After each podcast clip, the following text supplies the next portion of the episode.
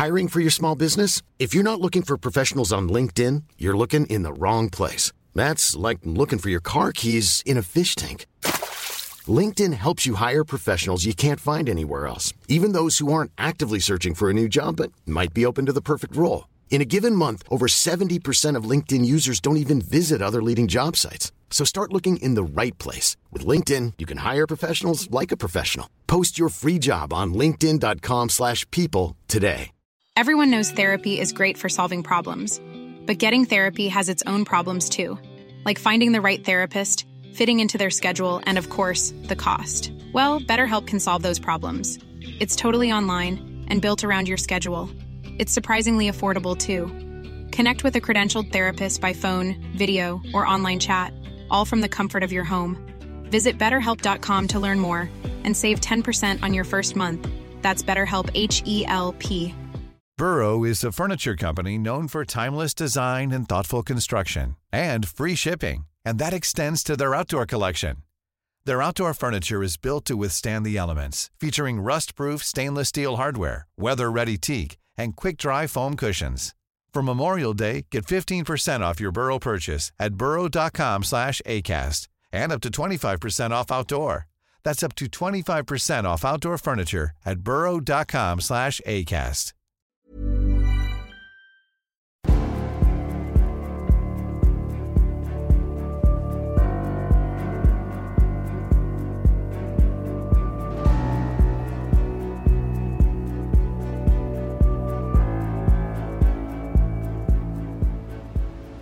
Du lyssnar på podcasten Samtal, en podcast med fokus på fria samtal.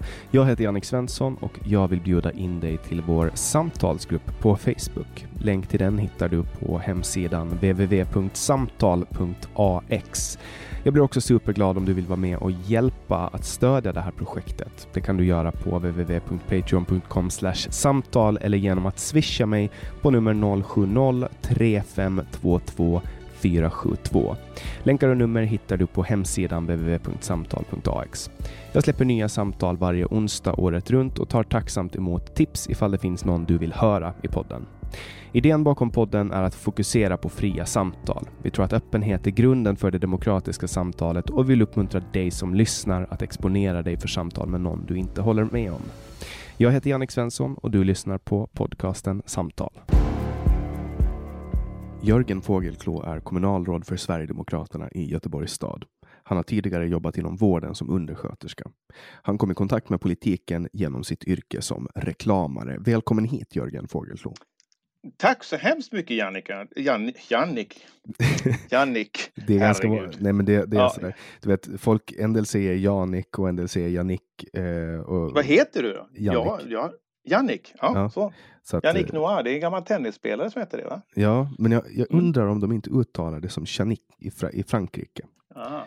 Men uh, jag vet inte riktigt. Men, men det är ganska vanligt att, att folk uh, säger fel. Men det, det konstigaste är det när folk säger Jannike. Ja, det är klart. Ja. Men, men bortsett från den fadäsen så är det jättekul att vara här. Mm. Eh, och eh, du jobbar som kommunalråd för Sverigedemokraterna. Kan du börja med att förklara för mig vad, vad är ett kommunalråd? Det är ingenting som vi har på Åland nämligen eller i Finland. Nej, det är lite olika här. I, en, en kommun eller stad styrs ju av ö, ett fullmäktige. Och sen så har vi också en, någonting, en, en kommunstyrelse. Som då är de som sköter den dagliga driften. lite, lite förenklat sagt kunde man säga att, att fullmäktige är riksdagen och kommunstyrelsen är stadens regering.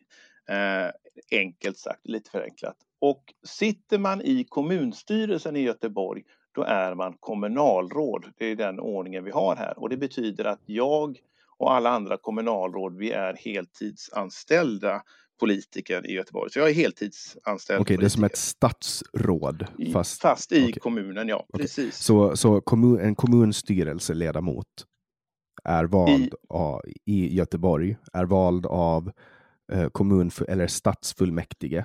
Ja. Och då blir ni kommunalråd? Ja, i Göteborg. Men en del kommuner har ju eh, är man ju inte kommunalråd bara för att man sitter i kommunstyrelsen. Mindre kommuner har ju inte kommunalråd. De kanske har ett kommunalråd som är heltidsanställd och så har man ett oppositionsråd som antingen är heltid eller halvtidsanställd i mindre kommuner. Okej, okay. så eh, i ditt fall då, så, för jag hade för mig att kommunalråd eh, var någon form av politisk tjänsteman. Nej, det, de är förtroendevalda politiker. Okej, okay. och hur länge har du varit kommunalråd i Göteborg? Sen 2018, valet där. Och vad gjorde du innan, innan det rent politiskt? Då? Rent politiskt jobbade jag fyra år som politisk sekreterare här i Göteborg eh, för Sverigedemokraterna. Tidigare innan det så jobbade jag fyra år som politisk tjänsteman uppe i riksdagen. Jag jobbade med kommunikation för Sverigedemokraterna. Jag tror att jag är den första som man rekryterade utifrån partiet. Jag alltså kom, kände ingen eh, 2010 i partiet utan jag svarade på en jobbansökan. De sökte en, en kommunikatör, en grafiker. Så att, då skickade jag in min ansökan. Just det. Och då jobbade du i, i Stockholm då? Då jobbade jag i Stockholm i fyra år, ja. Just det. Så du kom alltså in i politiken som tjänsteman? Ja, det gjorde jag. Okay. Jag har ju en, vet jag inte, jag har ju en, en bakgrund, tänkte jag säga, en familj. Min mamma har ju varit politiker i, i 39, 39 år. Så jag har ju eh, en politisk bakgrund så att säga, med, med ett politiskt hem. Vilket politiskt parti då? Hon var folkpartist. Eh, hon gick ur Liberalerna för ett antal år sedan. Eh, och idag röstar hon på Sverigedemokraterna. Jag har en liten rolig anekdot om det där sen. ja, men dra den nu direkt. Vi har ju två timmar. Ja, ja eh, 2010 när jag då fick det här jobbet uppe i riksdagen så ringde jag min mamma som då var folkpartist och sa att jag hade fått ett nytt jobb uppe i riksdagen och det var för Sverigedemokraterna. Och då blev hon naturligtvis, först blev hon ju stolt över sin son att, hon, att jag hade kommit eh, åtminstone kommit och fått jobba uppe i riksdagen. Eh, och det var hon väldigt stolt över och glad för och, och sådär. Men sen så tyckte hon ju inte om Sverigedemokraterna så hon sa men, men, men inte för det partiet och så grät hon lite grann. För du, du är väl inte som dem? Och då sa jag till min, min mamma att nej du mamma, jag tror att det är snarare så att alla de här uppe, de är som mig. De är fullständigt normala, vettiga människor som har en vettig mor och far som har en annan politisk lösning och åsikter än, än övriga partier.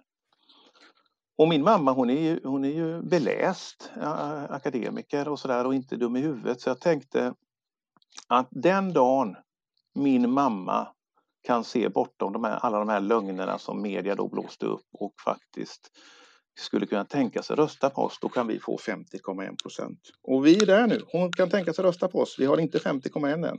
Nej, det är långt. Det är 17 procent. Ja, något sånt där. Mm. Så vad, hur, hur ser det ut nu inför riksdagsvalet? Kommer du att eh, kandidera? Jag kandiderar, jo så här, jag brukar stå längst bak på, på, på valsedeln, absolut längst sist, som ett tungt ankare. Jag har ingen lust att sitta i riksdagen, nej. Eh, jag sätter mig där om partiet säger att vi måste ha någon från Göteborg och det ska vara du. Då, då sätter jag mig där, men inte annars. Varför skulle du inte vilja sitta i riksdagen? Är inte, är inte det målet för alla inom, inom politisk värld? Nej, det tror jag. Alltså jag tycker kommunpolitik är jätteroligt. Det här är mer vardagligt, det är mer hands-on. Man får hjälpa eh, människor i deras vardagliga problem faktiskt. Eh, det, det, är mer hands-on, tycker jag. Okay. Mycket roligare och mycket jag, mer. Ja, där jag kommer ifrån, då är ju kommun, kommunpolitik att man träffas en gång i månaden. Um, och, och, och, där finns det liksom inga tjänster inom, inom eller du kan, du kan inte göra karriär på det. Det är kanske lite skillnad om man kan leva på det, tänker jag. Så är det ju naturligtvis. Eh, och, men jag, jag, sen, jag, så här också, jag har ju liksom rest fyra år till Stockholm fram och tillbaka. Jag har gjort den grejen. Eh, jag vet inte om jag skulle vilja göra om den, för, för det, jag sitter ju dessutom, nu sitter jag ju i valberedningen för, för Sverigedemokraterna på riksnivå och det är en av de här frågorna man ställer till alla blivande riksdagskandidater. Har du familjen bakom dig? Klarar du av att vara från ditt hem i fyra år? För det, det är, ett ganska, det är ganska tuffa krav faktiskt. Eh, och jag vet inte om jag skulle vilja det i min nuvarande situation. Mm. Jag, jag tror inte det. Du har ganska många barn va? Ja, jag, har, jag har faktiskt bara två och sen har eh, min flickvän, eller vi är faktiskt förlovade, eh, hon har fyra. Men sen så brukar jag skämta också för att de har ju alla kompisar hemma så att det är liksom som ett helt fotbollslag och jag vet aldrig vilka som är hennes och vilka som är mina och vilka som är kompisar och sådär. Så jag brukar fråga alla ungar, är du min? Mm. Är du min? Det är full rulle. Det är full rulle. Men du, du jobbar tidigare som, alltså som, som eh, politisk sekreterare i Göteborg? Ja, sen då 2014. Och där var det ju en liten skandal som drog igång. När jag googlade på dig så såg jag att det, vad, vad handlar det om? Vilken, vilken av dem tänkte jag säga. Det har, det har, tyvärr har jag ju förekommit i media några gånger. Eh, är det, ja, är det den att eh, vi inte fick behålla våra jobb? Ja, det står att eh, Sverigedemokraternas första namn Jörgen Fågelklå har polisanmälts för fusk med arbetstider. Ja, och jo, och det, vet du vad? Det där har jag faktiskt, för det var en journalist som frågade mig det någon gång. Eh, på någon, vi var på någon valvaka så frågade de hur har det gått med det där polisanmälan. Och då frågar jag, är jag polisanmäld? För jag har aldrig sett en polisanmälan. Jag har aldrig haft någon, någon polis här hemma eller någonting. Så att, eh, tidningarna har skrivit det, jag har aldrig sett det. Men det blev ju naturligtvis ingenting av det där om jag nu var polisanmäld för det, för det var ju fullständigt trams. Okej, okay. men det var, det var någon konflikt där då eller? Ja, vårt kommunalråd, han blev ju utesluten från Sverigedemokraterna. Eh, vår högsta politiker i Göteborg. Och eh, i den vevan så gjorde han sig av med, en del politiska sekreterare efter det. Okay. Och det är tragiskt kan jag tycka men är det någonting man ska ge jag vill ofta inte prata om, om, om saker som har hänt internt i partiet för det, det gynnar varken mig eller eh, andra personer att prata ut i media. Men är det någonting som, som vårt parti har legat efter i så kan det vara den här politiska mognaden, att man vet inte riktigt hur man ska hantera skandaler eller interna saker utan man ja, vi, vi hade ju i Göteborg var det två eller tre andra kommunalråd som fick sparken från deras partier under den här mandatperioden. De gick ju, de, de vet hur man beter sig inom politiken, de avgick ju med en gång. Eh, då blir man ju inte utesluten och då har man en chans att komma tillbaka igen. De, de har en mer politisk mognad, de vet hur man ska hantera sådana här saker brukar jag säga. Det, det, där har vi tyvärr inte varit riktigt. Okay. Har, har det att göra med att, att partiet är så nytt? Ja, ja, att det var det. Ja, jag, jag kommer ihåg Eh, Eh, jag var ju distriktsordförande för, för Göteborg här eh, mellan 2012 och 2016 tror jag. Eh, åren kommer jag faktiskt inte riktigt ihåg om det var de åren. En av de första sakerna jag skulle göra det var att åka till SVT och stå till svars för vad vissa folk hade skrivit på nätet eller anklagades för att ha skrivit på nätet. Och då ringde min mamma mig. Och, och så sa hon så här att vet du vad Jörgen? Vi har lika många stollar i Folkpartiet som ni har. Den stora skillnaden är att vi har funnits i hundra år. Vi stoppar dem på gräsrotsnivå innan de ens får i uppdrag att koka kaffe. Och, och, där måste jag ju då ge henne rätt att vi har ju vuxit väldigt starkt. Vår organisation har ju inte hunnit med. Eh, det, det, man inte får glömma, som man ofta glömmer bort när man pratar om Sverigedemokraterna, det är ju att några veckor innan 2010, innan vi kom in i riksdagen, så satt ju Jimmy Åkesson i sin källare och klistrade en kuvert och skickade ut till medlemmar. Vi fanns ju ingen organisation, det fanns ju inga anställda utan vi var ju något slags källarparti och sen så kom vi in i riksdagen. Eh, det glömmer folk alltid. Och sen när vi väl kom in i riksdagen så försökte vi bygga upp en organisation. Vi fick ju tjänstemän, vi fick ju större resurser. Och jag ska ärligt säga att jag tror att de första fyra åren eh, den organisationen blev inte bra utan man började om 2014 med en helt ny organisation. Så att jag skulle säga att den, det partiet som finns idag rent organisatoriskt började byggas 2014. Mm. Just det, så att man, man har liksom gått på barnsjukdomar och, och liksom fått starta om. Ja. ja. Men vad, alltså för att Sverigedemokraterna har ju fler uteslutningsärenden än andra partier. Vad, vad kan det ha att göra med om, om du får resonera? Ja, det har vi säkert. Jag vet inte om det är så. Jag har ingen aning om hur många eh, alla andra partier utesluter. Men att, att vi har vår beskärda del, absolut. Och det står ju i media varje gång vi har dem. Det gör det. Jag tror helt enkelt att vi har vuxit alldeles för snabbt. Vi har inte haft koll på våra medlemmar. Vi har inte haft koll på vem som blir företrädare för oss ordentligt. Vi har naturligtvis också lockat till oss människor som inte vet vad vi står för. Eh, och, och har gått på mycket av medias lögner att det här, det här är det rasistiska partiet. Ja, det är klart att det lockar till sig en massa rasister. Mm. Så det är, en, det är en blandning där skulle jag vilja säga. Och att vi har någon slags eh, nolltolerans, att vi, vi gör någonting åt saken.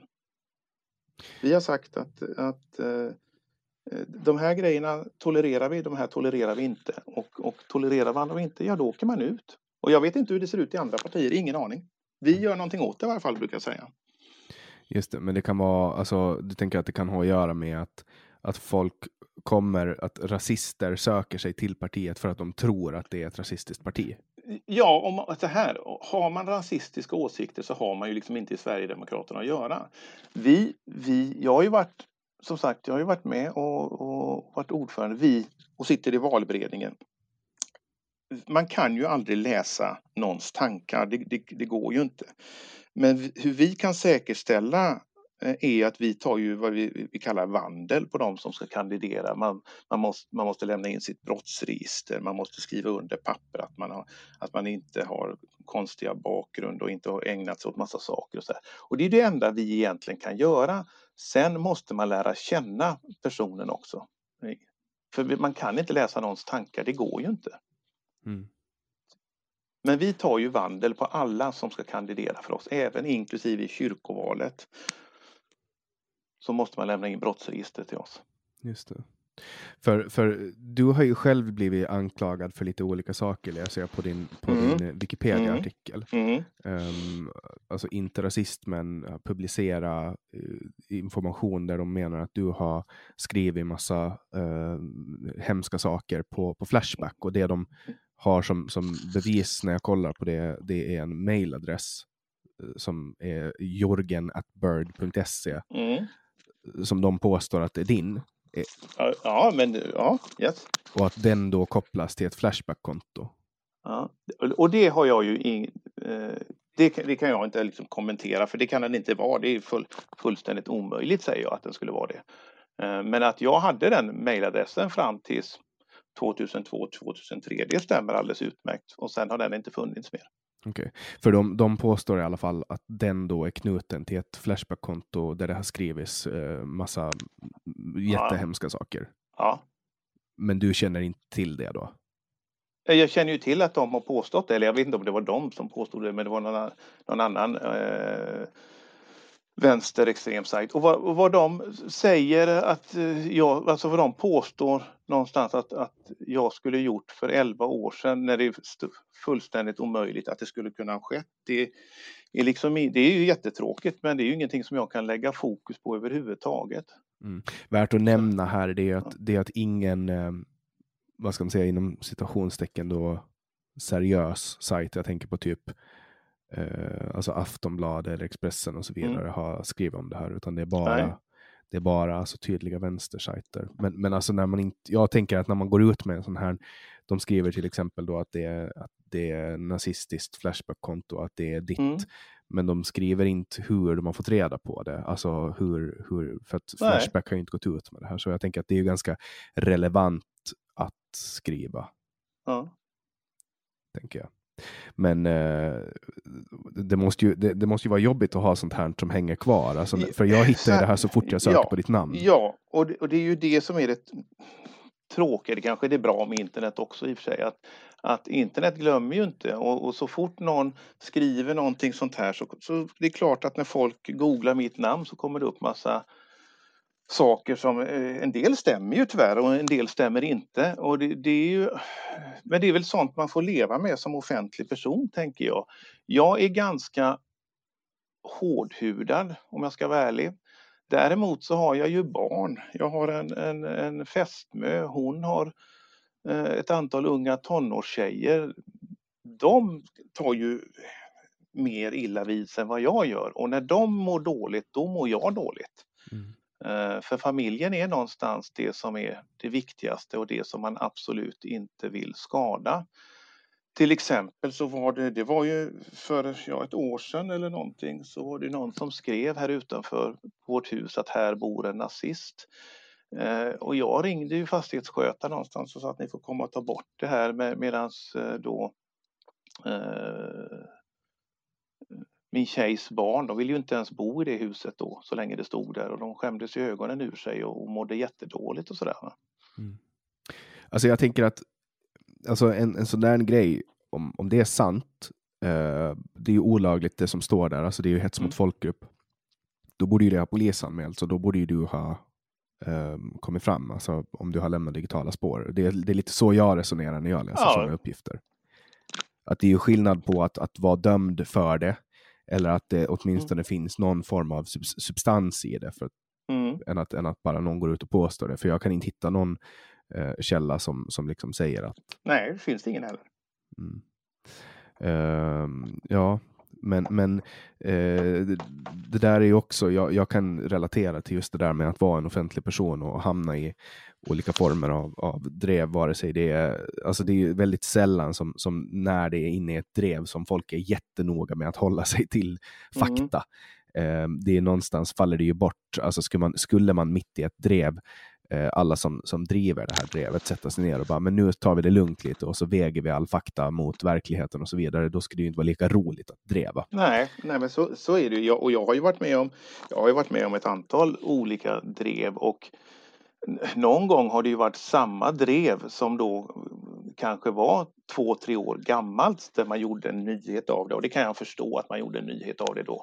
Sen inför valet Eh, två, tre år senare så kommer samma drev upp två dagar innan eh, valet ska vara så att säga. Och, och då kände jag, men det här är ju tre år gamla saker, varför kommer ni med det nu igen? Varför, varför försöker ni göra nyhet av någonting som var nyhet för två år sedan? Men så, så är det väl att vara politiker och, och i synnerhet politiker för Sverigedemokraterna. Men det enda jag kan göra och, och, det som jag har sagt till eh, min grupp, vi har en väldigt kompetent grupp i, i Göteborg, det är att vi ska vara fullständigt normala, vettiga Sverigedemokrater i varje möte, varje dag med andra politiker. Förtroendet är väldigt lätt att rasera men det tar lång tid att bygga upp och det här är, vi är inne, det här är ett maratonlopp. Vi måste kämpa och jobba för, för en långsiktig seger så att säga. Så att det, det är det vi jobbar för idag. Mm. Att, att andra politiker och, och naturligtvis väljare ska se att vi gör ett seriöst jobb. Jag har ju sagt inga skandaler i Göteborg, liksom. det, det, det är det som det ska det inte vara. Mm. Alltså, vi, vi brukar ju vara inne på samma rum på Clubhouse, mm. du och jag. Uh, och vi har ju mobbat dig i små bitar för mm. den, här, den, här, den här grejen när du ringde upp till någon och sa att du ska gräva ner honom i en garderob. Ja, det var han som ringde upp mig faktiskt. ja, okay. uh, tro, tror jag att det var. Sådär. Ja, jo, nej men alltså, det här det är, ju, det är ju lätt att skratta åt det nu men, men, men uh, man ska ju också vara lite seriös. Det, vad det handlar om egentligen, det, det behöver jag inte gå in här på för det var en, en jätteprivat affär. Och, och men ni, var, ni var fulla? Jag var jättefull naturligtvis, oh ja. Eh, alkohol och jag kommer ju inte ens ihåg samtalet om jag ska vara ärlig. Jag har ju haft massa reportrar som, som ville spela upp det där för mig och jag har sagt nej, jag vill inte höra på, på skiten för jag förstår vad jag har sagt ungefär. Eh, ja, men du har sagt det här, ja det är mycket möjligt säger jag. Du hör ju hur idiotiskt det låter. Eh, så att, ja, nej, ja, och, och det måste man ju så får man inte bete sig naturligtvis. Eh, det ska man ju inte göra. Eh, men jag, jag var bra berusad. Ja, men säg någon som ja. inte har varit för full. Ja. Alltså, det, det, är också någonting, är det, någon, är det någonting jag kan känna sympati för så är det när folk blir för mm. fulla och gör bort sig, för det har jag gjort mm. många gånger. Jag har bara haft tur att ingen har liksom spelat in mig som ja. i det här fallet det hände för dig. Och men, men jag kommer ihåg när det där samt, eller så kommer ihåg när, när tidningarna gjorde en affär av det där. Och det förstår jag att de gjorde. Det, det, det lägger jag inte dem i fatet för det, hade, det förstår jag att det, att det var en nyhet. Men då gick det rykten om att det skulle vara någon annan sverigedemokrat, för det var jag och en kompis. Och det där var e, en av mina privata kompisar som hade sagt massa saker. Han hade absolut ingenting med SD att göra men det försökte man då få in att det var någon annan SD-kille och så här och, och, det stämmer ju inte alls att det var. Så att, ja. Men jag, jag tar avstånd och fördömer. Men det, det, det, har jag skrivit på Twitter någon gång för ett antal år sedan att jag tar avstånd och fördömer allt dumt som någonsin har sagts och som någonsin kommer sägas. Jag behöver inte säga det mer. Jag har sagt det en gång, det räcker. Mm. Um, just det, men, nu, har, nu har vi ju behandlat skandalerna, det som, mm. det som kom... och, att du, att du, och att du brukar kalla mig hönsnagel. Ja, hönsnagel, mm. det är roligt. Det var mm. du som sa att någon hade ja. sagt det till dig. Nej, jag har fått ett brev hem till Jörgen Hönsnagel och det, det kom till min adress. uh, nej men det är roligt, alltså, nu, mm. nu, nu, nu skiner det igenom att vi har träffats på Clubhouse också. Ja, uh, men man har ju träffat ganska många människor där. Som Ja, det, det är otroligt. Jag tror att de senaste typ tre, fyra gästerna har, kommer via Clubhouse. Men, mm. men det är ju det perfekta sättet att hitta folk att podda med, för man hör vem de är och då är det andra människor som får chansen att komma fram än bara de som är kända, om du förstår vad jag menar. Precis, ja, oh ja, oh ja. jag gillar Clubhouse. Lite för mycket enligt eh, min fästmö. Ja, det kan jag tänka mig, för du är fan mm. alltid online. Mm. Men jag, så här, jag jobbar, det ska man ju säga, jag jobbar ju hemifrån, har jobbat hemifrån i över ett år nu. Och sen jag upptäckte Clubhouse så jag har på det på dagarna som en radioapparat. Istället för att lyssna på en podd eller någonting så sätter jag på Clubhouse. För det finns massa intressanta rum där som bara kan gå på där man lyssnar lite grann så här vid sidan om. Jag tycker det faktiskt är en fantastisk app. Jag tror att den kommer växa. Mm. Ja, jag såg att Twitter har lanserat någon liknande funktion nu som Clubhouse. Mm. Rent grafiskt så liknar den också väldigt mycket. Mm. Uh, och det, det, det, gör mig lite skrämd för att jag är rädd att det ska splittra upp folk. Uh. Jo, nej men så här, så här, förlåt om jag avbryter. Nej, nej, kör. Uh, om vi, om vi, alltså Clubhouse-appen, alltså själva funktionen att vi pratar med varandra så här, det kommer överleva, det kommer bli jättestort. Om det sen heter Clubhouse eller om det är någon annan stor sak som tar över, det, det, det vågar jag inte svara på, för det finns ju massa olika sådana saker, tidigare Napster och, och så blir det Spotify och, och så här, så det finns ju massa olika men själva fenomenet att vi kan prata med varandra väldigt enkelt, väldigt snabbt i, i ett samtal där man bjuder in folk. Det, det tror jag är här för att stanna. Mm. Det, det, är... Nej, men det är som sagt, ehm, alltså det är som sagt ett, ett jättebra sätt att, att hitta folk och det här påverkar också min podd. De, de som har lyssnat nu, mm. Eh, de senaste avsnitten har ju märkt att, att jag har tagit in gäster, alltså de ska vi säga, de fyra senaste gästerna skulle jag säga. Att, mm. alltså, Thomas eh, började jag snacka med på Clubhouse, Staffan Dopping, Evelina Öhman och eh, Gian Berosi. Mm. Eh, kommer. Så de fem senaste gästerna, inklusive dig, kommer från Clubhouse. Och det har ju att göra med att, att nu, nu har jag liksom eh, man, man, man, träffar folk och så hittar jag ett perspektiv som jag mm. tycker att kan vara intressant. Uh, och, och detsamma gäller ju, jag var ju inne, jag var inne och beklagade mig på, i ett rum en kväll och sa att det är för svårt att få in kvinnor. Eh, det, det, var ju då jag skulle in ju. Jag sa ta Gian före mig. Ja, det var ju du som rekommenderade mig ja, att ta in Gian. Ja. För, så att, och du sa att du, du gjorde en, en tjänst som, som klev åt Precis. sidan för en, för en kvinna. Det är, ja. väl det, det är väl det Miljöpartiet vill att man ska göra, nu, kliva åt sidan och släppa fram kvinnor. Ja, men det, eller, så är man, eller så gör man det för att man är gentleman. Ja, men du får, i vilket fall som helst så får du en liten eloge för det i alla fall. Ja, vad härligt. Men om vi ska gå till rent ideologiskt då. Hur gick mm. din ideologiska resa för att komma in i Sverigedemokraterna? Oh, alltså jag... Sånt här får man väl inte säga som politiker och nu, nu får väl hoppas att inga i Sverigedemokraterna eh, lyssnar.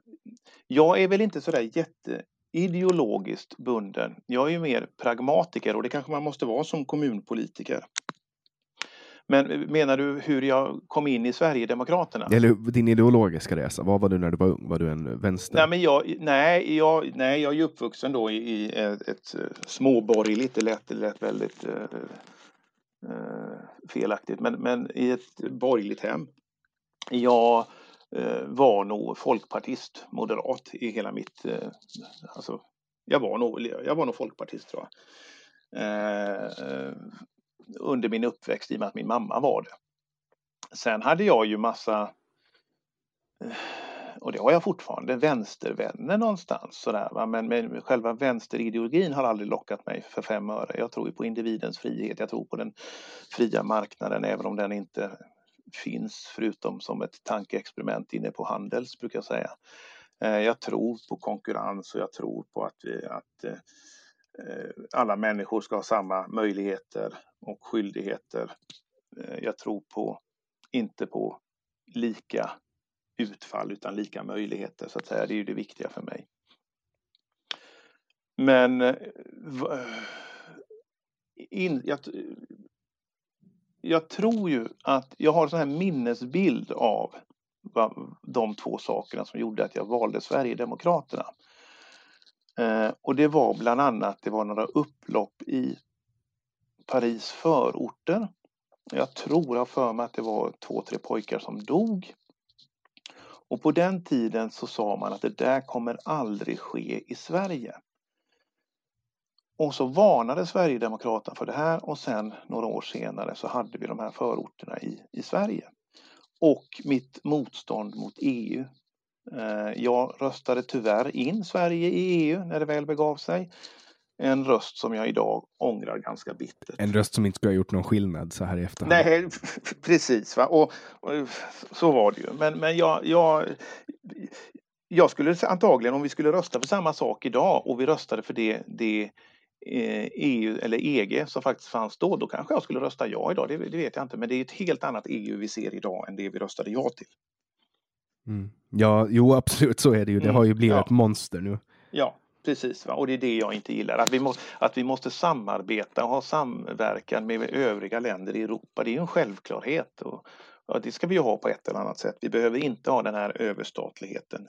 Eh, det behöver vi inte.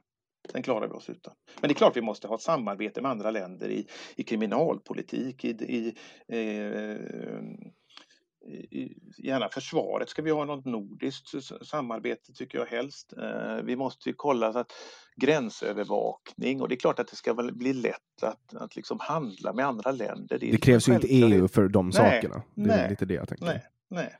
Men vi, vi, vi, är ju inte en liten isolerad ö här uppe. Ju, ibland beskylls ju vi sverigedemokrater för att eh, åh, ni vill vara en liten isolerad ö uppe i norr här ute. Men nej, det vill vi inte.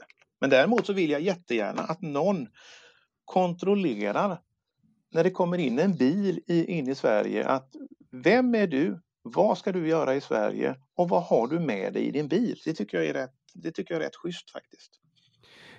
Ja, det är, mm. så gör ju vi på Åland. Det är ingen som ja. rycker på ögonbrynen och kallar oss rasister för det.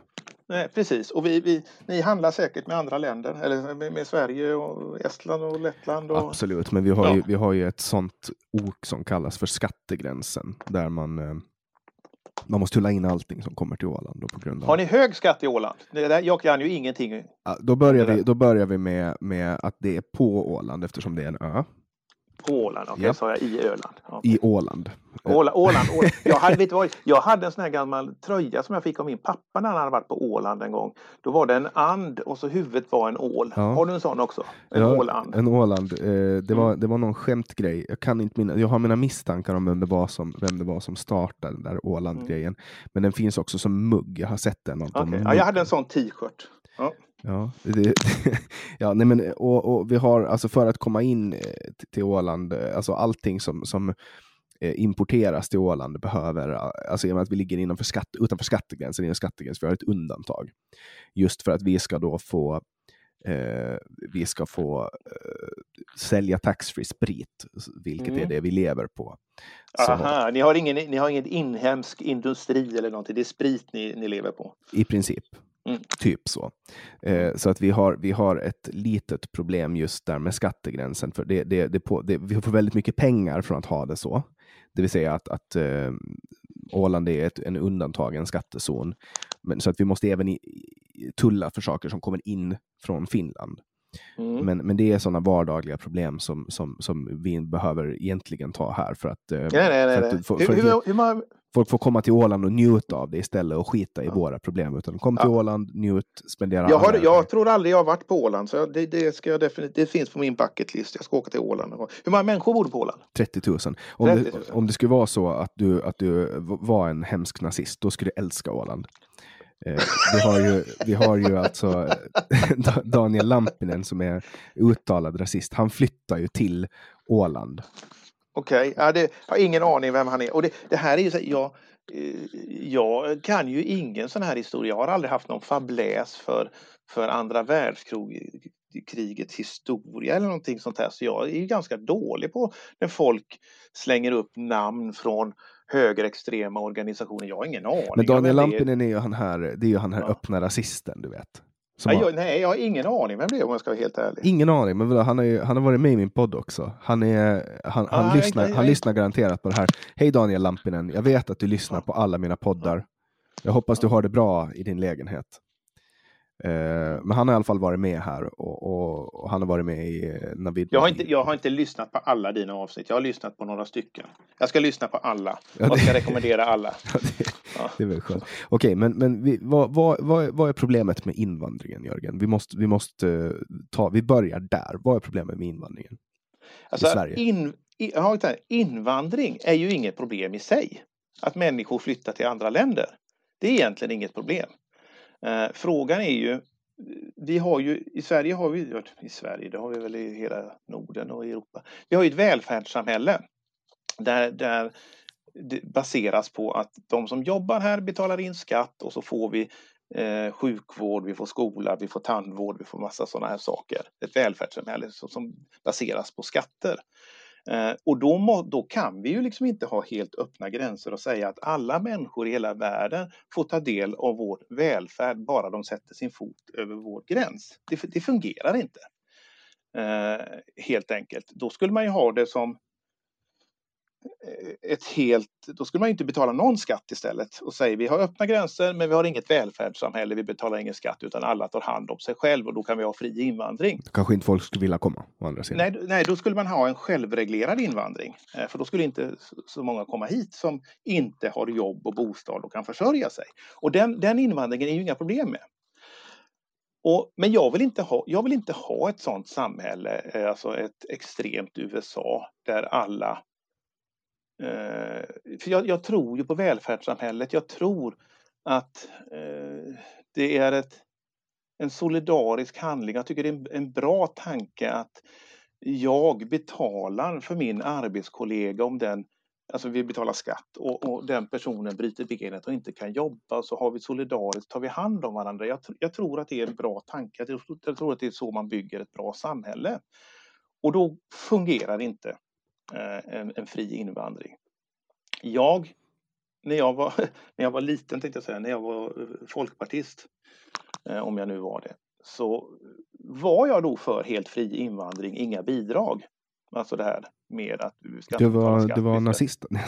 Nej, men vad heter det, sån här ultraliberal någonstans. Va? Att, eh, vi behöver inte ha massa skatter, vi behöver inte ha ett välfärdssamhälle utan, utan vi har, och så har vi fria gränser. Idag är jag ju tvärtom, idag är jag till och med för betald utvandring. Eh, att vi ska återgå till, eller att vi ska börja med det.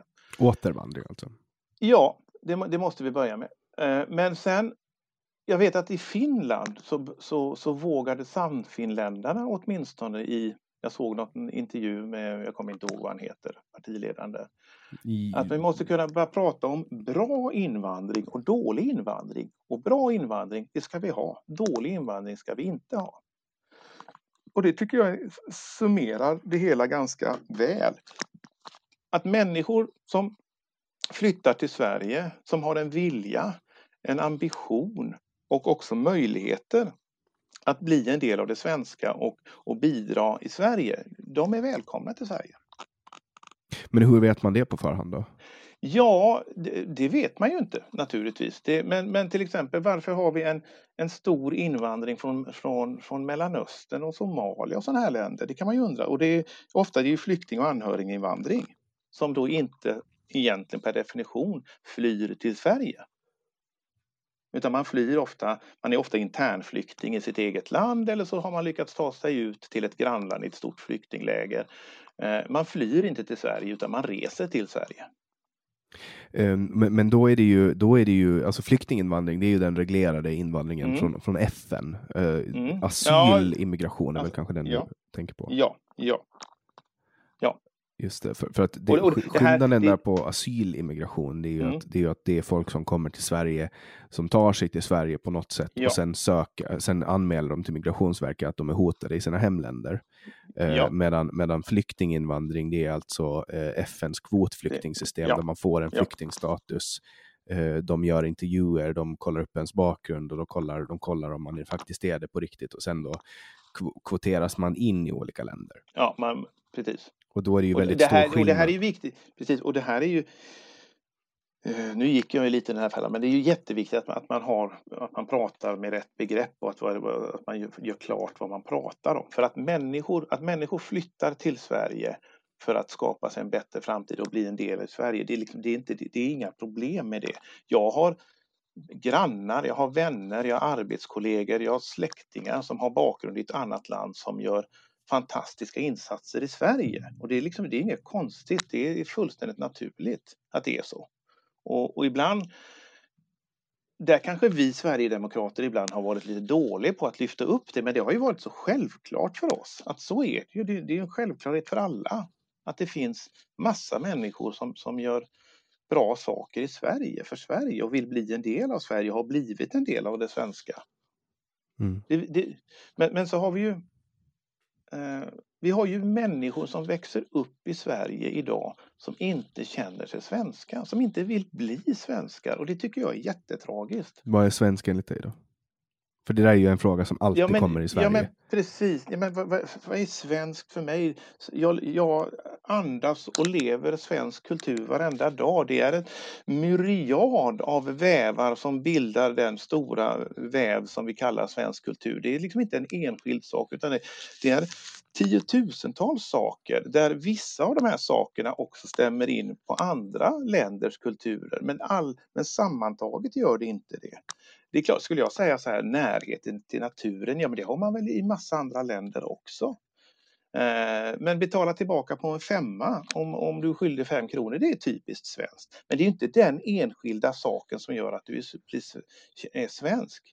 Jag tror att Theodor Kalifati, Gud vad jag pratar, du får stoppa mig ibland. Nej men alltså du, du är ju gäst i den här podden. Ja, alltså, ja. Vadå, vad, tänker du att jag ska stoppa dig och bara nej Jörgen, ja, nu tar du för mycket plats. Ja du precis, för mycket. Nej, men ibland så. Du är inte på Clubhouse nu. Nej men du vet, ibland, ja man är ju politiker och ibland så bara brer man ut och så. Men jag tror att det var Theodor Kallifatides, eh, grekisk författare bosatt i Sverige, en svensk sedan många år tillbaka. Han sa att för, någon gång på ålderns höst så tänkte han på ett träd. Och för första gången i sitt liv, nu kommer jag inte ihåg om det var en gran eller björk han tänkte på, så sa han, vad fan, det är så här det är att vara svensk. För jag har hela mitt liv fram tills nu när jag tänkt på ordet trä, tänkt på ett olivträd. Mm. Det är typ alltså associationer. Ja, men det är klart att det är en del av, av den svenskheten också naturligtvis, att ha samma associationer som de runt omkring sig. Mm.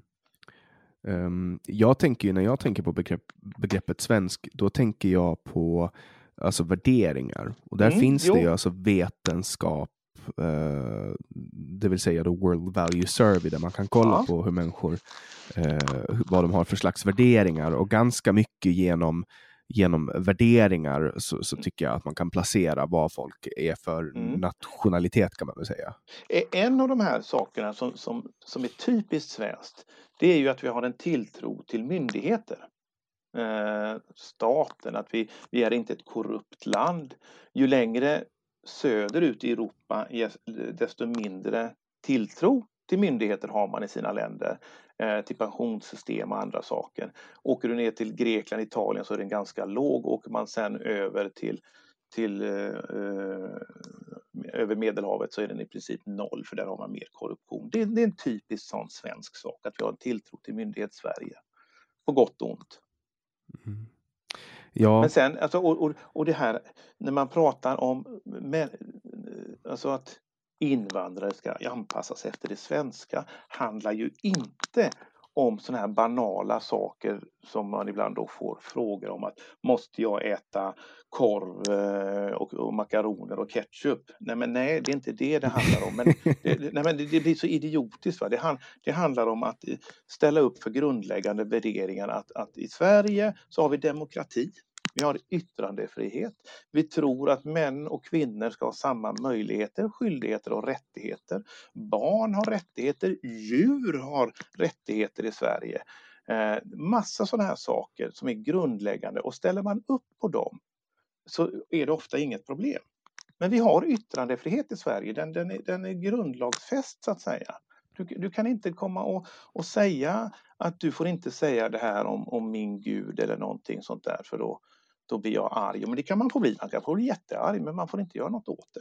Mm. Vad tänker du om det här som har pågått under, under föregående höst då där man har hållit på, man har typ eldat koraner och sådana saker? Det, det är en egentligen pseudodebatt som jag inte heller orkar ta, men det ska jag, det är i och med att du frågar ska jag ta det. Eh, jag tycker inte att man behöver, man ska inte elda böcker. Punkt egentligen. Det, det är liksom min grundinställning. Men jag tycker det är ganska idiotiskt att åka ut till Rosengård och elda en koran. Eh, jag skulle aldrig gjort det, jag skulle aldrig förordat det. Men om man äger boken då? Men det är hans rätt att göra det om han vill. Det är så. Eh, jag tycker det är onödigt, jag tycker att det är att, att piska upp stämning. Men, men jag skulle aldrig vilja förbjuda det. Du är ganska liberal då med andra ord? Jag har ju en liberal order, jag kommer ju från ett liberalt hem. Men, Fast är man liberal jag, om man är folkpartist? Och jag har ju nyligen efter tio år lämnat eh, ja. Liberalerna på grund av Men jag brukar ju säga att jag är, jag är konservativ och nationalist för att jag vill bevara de mycket liberala värderingarna vi har i Sverige. Vad är nationalist för dig då? Nej, men jag tror ju på, på nationalstaten. Jag tror ju att, att eh, Eh, man, brukar, man brukar säga liksom eh, eh familj, hembygd, fäderneslandet. Det är de här tre sakerna som, som man vill bygga på. Jag tror att det är så bra om människor i nation har samma grundläggande mål och, och, riktning. Vad är det vi vill? Vi har en, vi har en, liksom en samhörighet här i det här landet. Och sen, eh, jag, jag, tror att det är bra för ett samhällsbygge. Jag tror det. Och sen får det naturligtvis finnas olikheter inom, inom nationen. Eh, det är inte heller något konstigt, men jag tror att det är bra om så många som möjligt har en en större gemenskap och känner en, en gemenskaphet. Det, det, tror jag. Jag tror att det är bra för samhället. Jag tror det är bra för nationen. Och nationalism är ju, den frodas väl aldrig så mycket som när, när vi har fotbollslag och hockeylag som spelar, eller Eurovisionsschlagerfestivalen, vad det heter. Jag, kommer, jag vet inte riktigt vad det heter för jag tittar inte på det, men jag har ingenting emot att folk tittar på det. Eh, när, när han Musse ska åka och nu och sjunga. Det är klart att det är en jättegrej för Sverige. Och då är det jättefint med nationalism. Okej, okay. uh, eh, för folk tänker ju vanligtvis på nationalism. Alltså nationalism är ju någonting som har blivit fult i Sverige. ja, ju, men det, för mig är det inte det överhuvudtaget. Jag, jag, jag, förstår inte varför det skulle ha blivit ett skällsord. Faktiskt. Så, så hur är en, en typisk nationalist uh, för dig då? Så, så, nej, men som mig. Man, nej, men, man, man, är, man är naturligtvis Först är man ju stolt och glad över det land och det, jag tror att de flesta är nationalister. Eh, och, och, alla som kommer hit är, är väl stolta över sitt land och, och, och, vill hylla sitt land och säga att det har funnits massa... Det finns väl inte någon irakier i, i, i Sverige som... Naturligtvis kan man avsky dem förhoppningsvis den regimen som, som avsattes i Irak och så här, men, men historia och sitt lands och, och det som folk har kämpat för, det, det är klart att man måste vara stolt över det. Jag tror att det är, en, det är en tillhörighet, att jag är svensk, jag är stolt, jag är glad att jag är född i Sverige. Det är ett fantastiskt land, det kunde ha blivit mycket bättre och det, det ska bli mycket bättre. Uh, var, var, gick Sverige fel då? För att jag antar att du anser att, att Sverige inte är superbra som det är idag med tanke på att Nej, du... så, nej. nu kommer jag tillbaka till sånt här att, att vi blir ju egentligen beskyllda, eller inte egentligen, ibland blir vi beskyllda att, att vi vill tillbaka till 50-talet. Vi ska ha en tv-kanal, en radiokanal. Kvinnan ska stå framför spis, inne i köket framför spisen. Och det, det, finns inte en sverigedemokrat som jag vet som vill ha det så. Däremot så, så har Sverige, skulle Sverige kunna blivit så mycket bättre under de senaste 30-40 åren. Eh, inte 40, kanske 30 åren. Och det är ju på grund av att vi har blivit mångkulturalistiskt samhälle, att vi har tagit in alldeles för många människor som idag inte är en del av det svenska, som, som, inte kan bli en del av det svenska, som inte vill bli en del av det svenska. Vi har jättemånga segregerade förorter, särskilt utsatta områden där människor inte får chansen eller vill bli en del av det svenska. Och det är det som har gått snett. Och mångkulturalismen är ju död. Det sa Angela Merkel för ett antal år sedan. Det sa James Cameron också när han var premiärminister i, England. Att själva mångkulturalismen den är, den är död. Det är ingen som pratar om den längre. Men det här är väl det Sverige har nu, mångkultura, mångkulturalism? Ja, ja vi, har, vi, har, vi har, inte mångkulturalism, det skulle ju betyda att vi har många kulturer som är lika mycket värda där, där vi säger att ni, er kultur är lika mycket värd, ni får göra vad ni vill inom den. Alltså man får stifta olika lagar, man har, man har olika regler och sånt för, för olika grupper och det tycker inte jag att vi ska ha. Och, och det, den pratar man ju om att det har man ju inte längre, det försöker man ju frångå så att säga. Det, svensk Sverige har en Sveriges rikes lag, den ska gälla för alla. Punkt. Men är alla kulturer lika värda? Nej, det är klart de inte är. Självklart inte. Har du ett exempel på en, en sämre eh, kultur? Ja, jag skulle, om, om man kan kalla det kultur, men, men jag skulle säga Tyskland under 30 och 40-talet eh, var väl, hade väl inte så bra kultur. Nej, det är sant. Det är, Nej, precis. Va? Det är ju punkt. Va? Eh, släng, där man slänger eh, homosexuella från tak tycker jag är en väldigt dålig kultur. Där man, där man skär av kvinnor sina könsorgan tycker jag är väldigt dålig kultur. Det finns ju naturligtvis massa dåliga kulturyttringar i vissa kulturer. Jag tycker att den västländska kulturen har, har, är ganska bra. Den har gynnat oss väldigt bra, i varje fall här i, i Europa. Vi, vi har kommit väldigt långt på vägen med demokrati och ett antal rättigheter som man har i, i de här länderna. Och det, det, det är bra. Sen är inte allt 100 procent perfekt. Det finns mycket vi ska jobba på. Mm. Vad är bra med, med svensk kultur då? Nej, men svensk, det är naturligtvis att vi har då kommer vi ner på sådana här grundläggande värderingar som vi pratade om innan. Det är naturligtvis att jag är fri. Vi människor är fria i Sverige. Vi är fria att yttra vad vi vill. Vi är fria att älska vem vi vill. Vi är fria att, att göra vad vi vill eh, i den mån vi har skaffar oss utbildning. Men vi, vi är inte hindrade. Vi kan göra klassresor. Vi kan eh, förverkliga oss själva. Vi har eh, alltså, alla de här fri och rättigheterna är ju det är ju, liksom, det är ju grunden någonstans. Eh, sen har vi fantastisk natur och vi har en fantastisk historia, vi har ett fantastiskt kulturliv, vi, har musik, vi, vi skapar ju musik i världsklass. Nu var ju Molly Sandén i, på, Oscarsgalan häromdagen och sjöng. Eh, så att det finns ju alltså massa saker som är fantastiskt med Sverige. Sen är det, Sverige är fantastiskt vackert tycker jag. Sen tycker jag att det skulle vara sommar året om, men det är en annan sak. Mm, det, alltså det, eh. det, skulle, det, skulle fan, det, borde ni, eh, det borde ni rösta igenom nu när det Ja, ja här, jag, jag, jag, vi, har ju, vi har ju röstat igenom att, att Göteborg ska vara en kärnvapenfri kommun, så vi kan väl rösta igenom att vi ska ha sommar året om också. Ja, ja så man har ju, man har ju utropat klimatnödläge i vissa olika delar av Sverige. Ja i vissa kommuner. Men just det här, jag vet inte, i och med att du är från Åland då, att, att vi, vi har ju röstat igenom att Göteborg ska vara en kärnvapenfri zon och det är ingenting som en kommun överhuvudtaget har rådighet över. Vi har ju fått skit i förvaltningsrätten att det, det, där är inte olagligt men att ni kan inte ta de besluten. Det är lite intressant, alltså vad, vad, ska kommunen förbjuda ja. eh, militären? Kärnvapen. Ja, inga kärnvapen i Göteborg. Och det, det, är en nationell fråga. Det, är ju liksom, det, det, kan inte, det kan inte kommunen säga någonting om utan det är, det är riksdagen och, för, och försvaret naturligtvis som, som har hand om det där.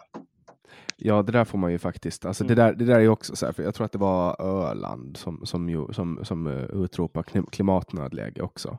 Ja, men vi har, jag, tror, jag, jag vet inte, vet vad, jag vet inte om vi har, jag tror inte vi har gjort det i, i Göteborg. Jag vet att Miljöpartiet och de vill utropa att vi ska ha klimatnötläge. Men jag, nej, vi har inte röstat igenom det än.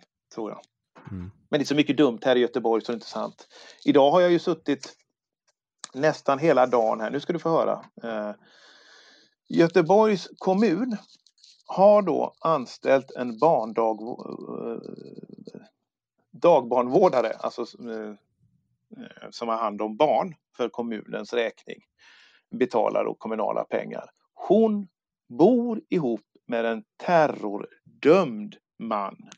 Terroriststäm. Han har suttit i fängelse och blivit dömd för terroristbrott. Det betalar, och barnen är ju hemma hos de här, mannen och kvinnan. Det är fullständigt vansinnigt att man kan göra så. Ja, det är lite konstigt. För det... Ja. Att vi inte har någon koll. Men det har vi inte i Göteborg tyvärr. Vad beror det ju- på då? Ja, det, det beror nog på det här myndighets-Sverige och att kommunerna överhuvudtaget inte har den kollen man borde ha. Vi har ju tyvärr, Göteborg har ju blivit känt som näste för eh, många IS-krigare. Jag vill inte säga IS-resenärer. Som, jag tror att det är över 120 stycken som har rest från Göteborg till, till Syrien och Irak och stridit för kalifatet. Ja, ni hade ju han här kända Mikael Skråmo som dog. Mikael Skråmo, hans barn är ju tillbaka här i Göteborg. Hur gamla är de då? Ja, det, det ska jag inte gå in på, men de är ganska små. De, de är ganska många så att de är lite olika ålder. Men de är inte liksom så att de kan ha blivit radikaliserade. Så här, jag vill, jag vill inte gå in på här, hans barn och sånt för det kan vara sekretess på massa åldrar och så här. Men, men eh, om man har sparkat fotboll med avhuggna huvuden. Jag vet inte vilka spår det sätter sig. Jag vet inte om jag skulle vilja ha mina barn på samma dagis som eh, unga killar som har gjort det Mm. faktiskt. Nej, det är, det är ju en mindre angenäm Mm. upplevelse kan jag tänka mig för, Mm. för alla inblandade. Mm. Men där var jag ju... Men har det här hänt alltså? Eller är det bara i teorin som det skulle kunna ha hänt? Att, att, att unga pojkar har sparkat fotboll med avhuggna huvuden, ja men det har du sett filmer på. Jo, men alltså finns det sådana i Sverige? Eh, Vad de har varit med om där nere, det, det vet man ju inte. Jag vet inte det. Men vi har, man har ju sett filmer på unga pojkar som har gjort detta. Eh, och, och sådana vill jag ju inte ha än. Men jag förstår, det här är ju en ganska svår problematik faktiskt. Vad ska vi göra med små, små barn som är svenska medborgare som sitter i, i de här Al-Hol-lägren? Ja, vi kan ju inte kasta dem i sjön. Vi måste ju göra Nej, någonting. ja, och, och, och, och då kan man ju säga att ja, de är, de är Sveriges ansvar för de är svenska medborgare. Då kan vi antingen säga bra, vi tar hem de här barnen, men inte deras föräldrar. Skulle jag kunna tänka mig att säga. Och säger föräldrarna då att nej, jag vill vara med mina barn, bra, då har du gjort ditt val. Mm. Ja, eller så kan man ju, USA brukar ju, de är ju inte uh, obekanta för att skicka ner eh, styrkor och liksom ta tag i det själva. Ja, eh, nu vet jag inte vad du pratar om, tänkte jag. Det, det Nej, vill jag men inte alltså de- kommentera. Nej men alltså de skickar ju ner, de skickar ju ner militärer och så gör de operationer utomlands liksom. Men, men det håller ju inte Sverige på med. nej, det hoppas jag inte att vi gör. Mig Och- i alla fall. Och ib- ibland, det är lite skönt ibland, så här, jag är ju kommunpolitiker så att när det blir så här för, för svåra frågor som jag egentligen inte har att göra med så kan jag säga det där rör inte kommunen, det är inte min fråga. Mm. Men det är komplexa problem, visst är det det, men det, är- det, är, inte, det är inte vårt problem. Men Har man, har man rest ner och stridit för, för IS så har man gjort sitt val, då har man svurit trohet till kalifatet, då är man inte längre svensk skulle jag vilja säga. Och då har man avsagt sitt svenska medborgarskap. Så gör de ju i Storbritannien. Ja, och det borde funka här med. Mm. mm, men Faktiskt. Det är lite mer känsligt i Sverige. Mm. Ja, det är det. Att där har man ju till och med tagit bort folks eh, medborgarskap om Ja. de har IS Ja. Men det, har, det gör man inte i Sverige va? Nej, det tror jag inte man gör. Jag har inte läst något om sånt fall. Tycker du att man ska kunna dra in svenska medborgarskap? Oh ja, absolut. I vilka Absolut. fall ska det vara okej? Ja, så, så, för det första måste man ju ha dubbla medborgarskap om man, om man överhuvudtaget ska kunna göra det tycker jag. Eh, och det har vi ju i Sverige. Eh, eh, om man har lurat sig in i Sverige och fått ett svenskt medborgarskap på falska grunder, då ska man kunna ryka. Har man dubbla medborgarskap och begår grova kriminella handlingar i Sverige, ja då ska man kunna bli av med sitt svenska medborgarskap. Det tycker jag. Och, och även folk då som har varit medborgare i tio år och kanske begår något grovt brott i Sverige, ska det inkludera dem? Det här, nu, juridiken och, och, smartare människor än jag får ju sitta och titta, titta på själva hur, hur olika lagförslag ska se ut och, och vilka. Men eh, grundtesen är ju, har man dubbla medborgarskap och begår grova kriminella handlingar i Sverige, ja då ska man kunna bli av med sitt, sitt medborgarskap. Exakt var den gränsen går och vilket brott det ska vara, det, det kan inte jag sitta och säga. Men tanken är inte främmande alls för mig att det skulle kunna funka så. Mm. Och är man, skulle man vara då kan man ju ställa sig frågan, precis som du sa, men om någon har bott här i tio år, ska han vara orolig? för? Han kanske ska vara orolig över att han blir kriminell och det är det han ska tänka på. Eller om han blir orolig att oj, om tio år om jag blir kriminell så blir jag av med mitt svenska medborgarskap. Om han är orolig för det, ja då kanske han ska säga upp sitt andra medborgarskap. Då har han ju bara ett medborgarskap. Alltså det finns, man, kan, man har också ett, ett, ett eget val så att säga. Individen har ju ett ansvar. Mm. Nej men så är det ju. Uh, absolut. Uh, men alltså vad, vad, är det som gör, tror du, att um, som nu till exempel då att Sverige, nej men Socialdemokraterna, de använder ju nu Alltså, de har ju steppat upp sin retorik mm. om att Sverigedemokraterna är ett, nazist, ett, mm. parti, ett rasistiskt parti med, med rötter i eh, nazisterna. Vad, vad är det som gör att, att man, man har, kör så hårt på det nu, tror du? Ja, om man, de tycker väl att det har fungerat. De 2010, 2014 och 2018 har de väl tyckt att det varit en bra strategi. Jag tycker inte att det har varit det. För, för det är ju samma sak som de upprepar nu för fjärde valet i rad. Eh, och jag, jag, tror ju att det handlar om att man vill skrämma bort eh, eventuella liberaler Eh, ett visst antal sossar som är på väg till oss, alltså de här marginalväljarna. Det är, och det är ju de alla partier slåss om. Så att det är ju ett väldigt få eh, antal som man liksom försöker vinna över eller, eller inte skall gå över till Sverigedemokraterna. Göra det kanske lite svårare för, för Ebba Busch Thor och Ulf Kristersson att, att eh, knyta en eh, bättre band med oss. Jag tror att det är sådana saker som ligger i, i fatet. Eller ligger i, ligger i deras intresse. Hur samarbetar ni med Moderaterna och Kristdemokraterna i Göteborg? Eh, vi, du är ju inte eh, göteborgare, jag tänkte här, Politiken i Göteborg är helt annorlunda än, än resten av Sverige skulle jag vilja säga. Ja, vi har ett bra samtal med vår kommunstyrelses ordförande i, Göteborg. Han är moderat.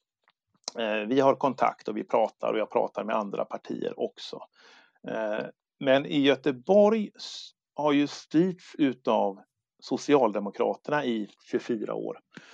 Nu 2018 tog eh, Alliansen över i, i Göteborg här för första gången. Och de styr i extrem minoritet. Det är Moderaterna, Kristdemokraterna, Centerpartiet och Liberalerna. De har 24 mandat av 81 i fullmäktige och styr staden. Sverigedemokraterna är inte vågmästare i Göteborg. Och han behöver inte våra röster. Det viktigaste för Alliansen i Göteborg är att hålla ihop Alliansen, inte göra Sverigedemokraterna glada. Så att, så att vi har liksom inte haft någon ingång med, med, för det är ju Liberalerna och Centern som har liksom har satt käppar i hjulet där. Så det finns liksom ingen anledning för han att eh, göra oss till lags, för då skulle han göra eh, Liberalerna och Centern i sin egen allians sura. Så att, och det är jag medveten om, det parlamentariska läget ser ut så. Men, men att vi, vi för samtal, absolut. Men du påminner mycket om, om hur det pågår i övriga delar av landet och rikspolitiken till exempel? Ja, det är så här att jag skulle ju säga att Socialdemokraterna på riksnivå är, är, är, är dåliga och jag skulle säga att Moderaterna på, riks, på Eh, plan är ganska bra, som vi generaliserar. I Göteborg är det tvärtom.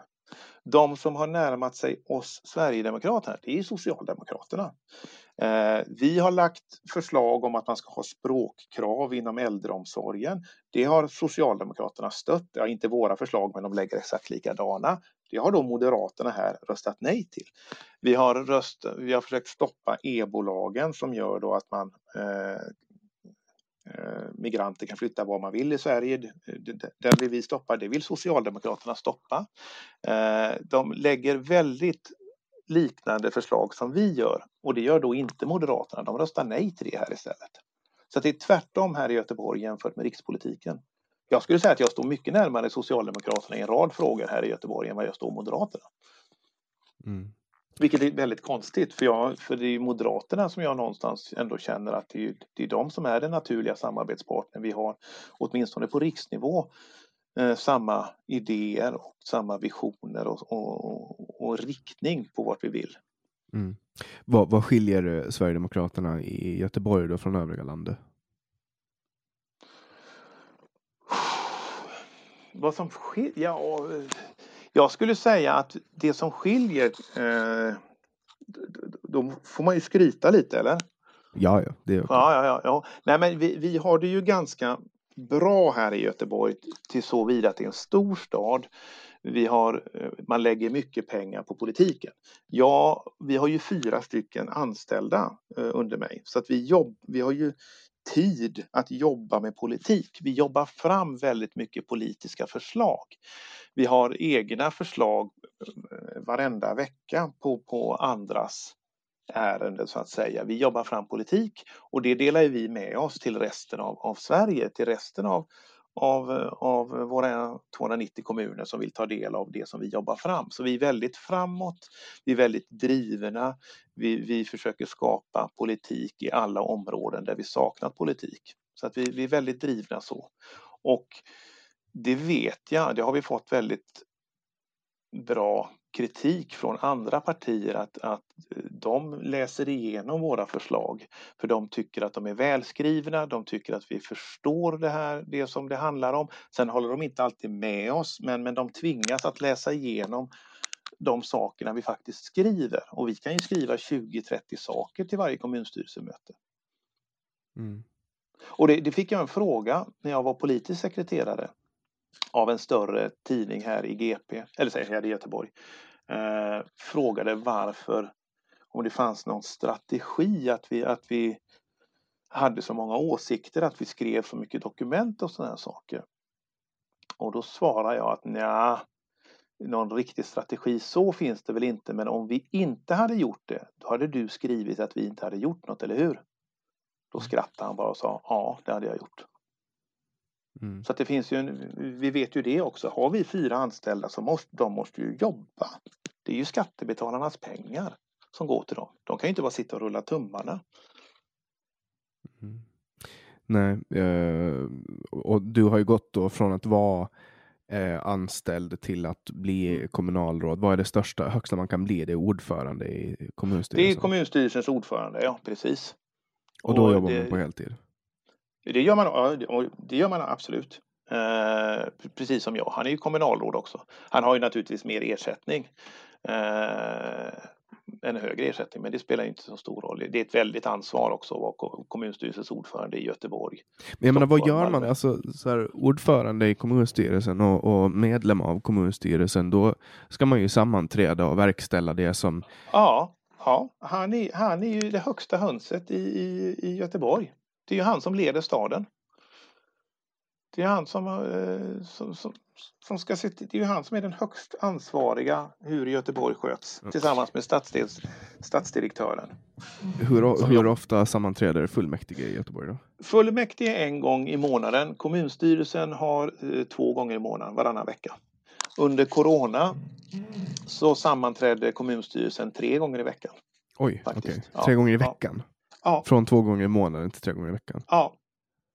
Och, och det var för eh. att sköta alla operativa beslut? Ja, det, vet du, det, det, det gav jag faktiskt han beröm för häromdagen. Eh, att eh, han, han växlade upp snabbt. Vi visste ju inte hur, hur allvarlig Eh, corona var eh, och då sa han att alla partier i Göteborg måste ha samma tillgång till, till informationen och därför samlades vi. Så hade vi genomgången då med de olika tjänstemännen hur det funkade i staden, vad som inte funkade och för annars blir det ju bara de här små presidierna där det inte alla partier sitter med som får ta del av den här informationen. Så det, det, det tyckte jag han gjorde väldigt bra att han steppade upp och bjöd in även Fi som inte sitter i kommunstyrelsen men som sitter i fullmäktige.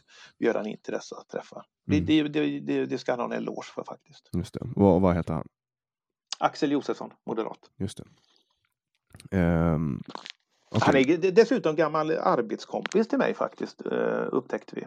Vi har jobbat på samma företag för, ja vad kan det vara, 10-15 år sedan. Är Göteborg en liten stad då? Ja, jo, men det, det är en, en stor liten stad.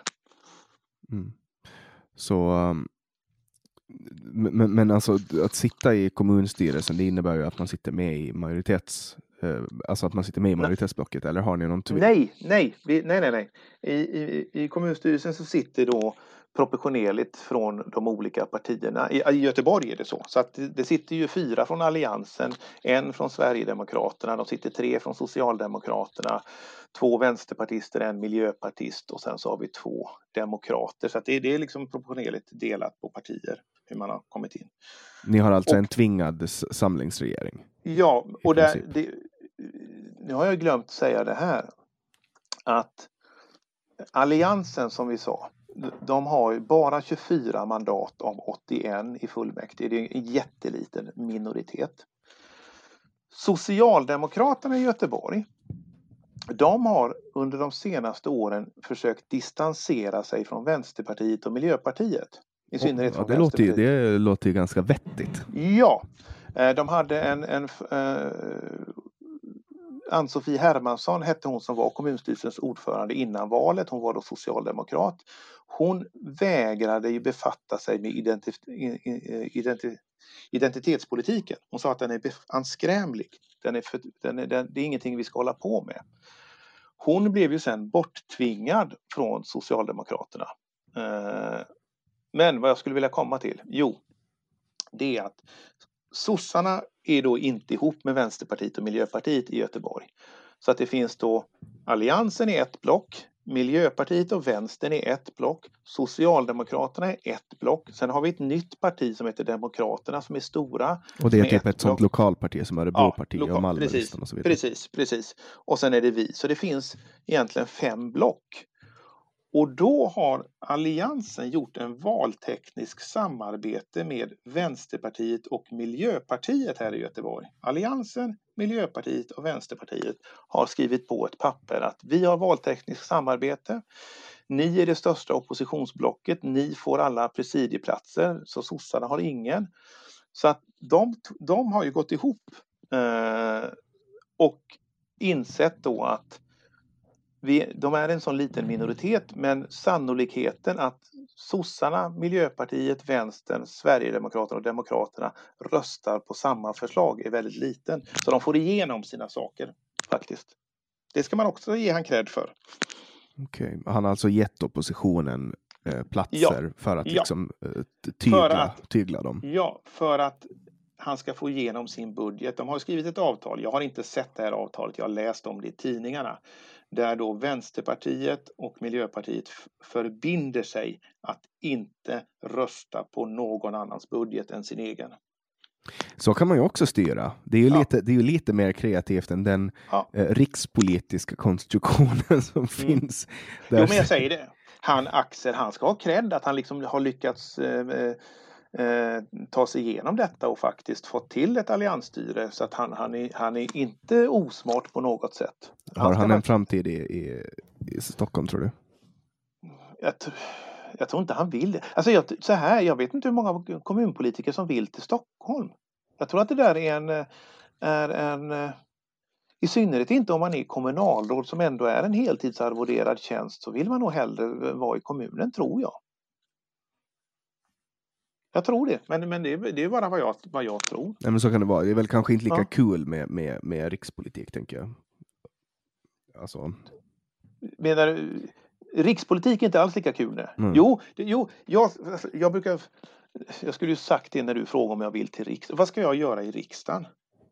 Det, ja, det enda sitta jag... det enda, och Ja, precis. Men alltså, vad, vad ska jag säga? Eh, Ska jag sitta i skatteutskottet? Jag kan ju knappt räkna. Ska jag sitta i EU-nämnden och hålla på med EU-papper? Aldrig i hela mitt liv. Ska jag sitta i trafikutskottet? Jag som knappt kan köra bil. Nej, men alltså det, det, det funkar inte. Det enda jag skulle kunna göra det är kanske sitta i, i justitieutskottet eller, eller prata migration. Liksom. Men där har vi ju hundra andra som är bättre än mig på det. Så det är liksom, jag har liksom ingen... Jag, har, jag, jag vet inte vad jag skulle göra i riksdagen. Jag skulle sitta och trycka på en knapp, ja. Det är lite mer för karriärspolitiker kanske. Mm. Men jag vill ju göra karriär här i Göteborg. Jag vill ju jobba med det jag har gjort. Jag hoppas att jag blir återvald 2022. Är det kryssen som avgör eller är det in, internt? Nej, det är, det, är, det är internt i partiet naturligtvis som, som, som tar fram det. För vi har ju ett helt annat system på Åland. Eh, och det är alltså ett, eh, folk får ansluta sig till olika partier, men det är de som, som får flest röster på, inom en lista då, som, som Ja. får mandaten. Så Och- säg till ja. exempel att eh, du, Kalle A och Kalle B ställer upp i en lista och du får flest röster och Kalle B får näst mest röster och ni får två mandat. Då är det Ja. du och Kalle B som får Jo, men lite så är det ju i, här också att vi till fullmäktige är det ju så att man kan personkryssa människor in till, till eh, fullmäktige. Och jag blev ju, jag blev, jag blev faktiskt idag eh, utav de som sitter i fullmäktige idag så är jag den näst mest kryssade i, i hela Göteborg faktiskt. Eh, Det brukar jag påminna Vänsterpartiet och påminna Liberalerna när de blir lite för sturska faktiskt. Att det är fler människor som vill se mig här inne än er. Så att, tillsammans. Ja, men eh, jo, eh, men vi, vi fick ju då eh, sj- sju mandat till fullmäktige och de röstas ju in efter personkryss också så att säga. Sen är det den gruppen, om, om vi då också får en plats i kommunstyrelsen, det, det får vi om vi är sju, vi får det om vi har sex, hade vi bara fått fem så hade vi inte fått en plats i kommunstyrelsen. Då får vi en plats. Sen är det de här sju som bestämmer internt vem utav oss ska komma till kommunstyrelsen. Mm. Det är ju det som är lite skillnaden Mm, på om man tar, nu är det ju kommunalt, där, men om man tar svenska valsystemet, där har du ju en, en eh, valberedning eller någon form av organisation inom partiet som bestämmer vilken prioritet eh, folk Jo, men ska det ha. har, ja, ja, men det har vi också i fullmäktige. Och det är lite konstigt. Alltså, på stor skala så tycker inte jag att det funkar. På mindre skala skulle det funka bättre, men på stor skala där bör man ha personval. Som vi har på Åland, där är det bara ett personval, inget annat. Du bara röstar på, på en person. Jo, men, men då skulle ju inte någon bli invald här i Göteborg. För det, det, det är så stort, det, det, man känner ju inte. Man är väldigt anonym i en stor stad. Men det är ju det Då som är skulle- grejen. Det är det. Nej, men- då skulle du då skulle du behöva då jobba skulle- på att jobba upp ett namn. Jo, men då blir det ju den som, som, som syns mest som får mest kryss. Och det, det är naturligt naturligtvis. Men vi ska ju ha massa andra folk också. De måste ju en val, alltså det måste ju finnas en lista med folk som en valberedning har tagit fram. Tänk om bara nu Jimmy Åkesson får massa kryss och sen ingen annan. Vem, vem ska stå bakom honom? Men så är det de- ju i Finland. Där Ja. röstar man ju också på en politiker. Du, I riksdagsvalet. Ja. Du, du röstar på den politiker du vill se. Och sen Mm. får... får Men han måste, han måste väl tillhöra ett parti också? Jo, Eller? absolut. Men alltså, eh, rösten tillfaller den listan, det partiet Ja. som, som Ja. du röstar på också. Eh, Okej, ja men det, så, är det väl, så är det väl i Sverige med. Egentligen inte, Eller? för där, där ställer ju, alltså så här, eh, det är inte sagt att partiordförande måste bli invald. Men i Sverige så är partiordförande alltid nummer ett på riksdagslistan. Ah, okej, ja, ja, ja. Men, men alltså, ett, riks, alltså ett eh, tekniskt sett, det har hänt på Åland att ett partiordförande har hamnat utanför eh, parlamentet. Mm. Och, Men det är, lite ga, det är ju lite galet om det blir så. Kan jag ja, tycka. men då visar det Ja, sig, då, då, vill, då vill ju inte väljarna ha den personen. Nej, nej, nej, men Och det är väljarna som ska bestämma, eller hur? det är ju Ja, inte en, det är inte en organisation inom ett parti som ska bestämma. Men jag tänker så här, alltså Stefan Löfven eh, satt ju inte i riksdagen när han blev eh, partiordförande för, för Socialdemokraterna. Och det blir svårt att ta det, han sitter ju inte i riksdagen, det blir svårt att ta debatter. Det är klart att partiordförande måste, måste ju sitta i riksdagen och kunna ta debatterna mot andra partiordförande. Han blev ju invald sen. Men, men Ja, alltså, sen ja, efter, ja, ja, ordinarie val sen ja. Mm. Nej men alltså, det, det- alltså här, om, inte, jag kan ta exemplet då på Åland, så var Centern hade en partiledare som, som hette Harry Jansson. Uh, och, och, han blev inte invald på eget mandat i parlamentet.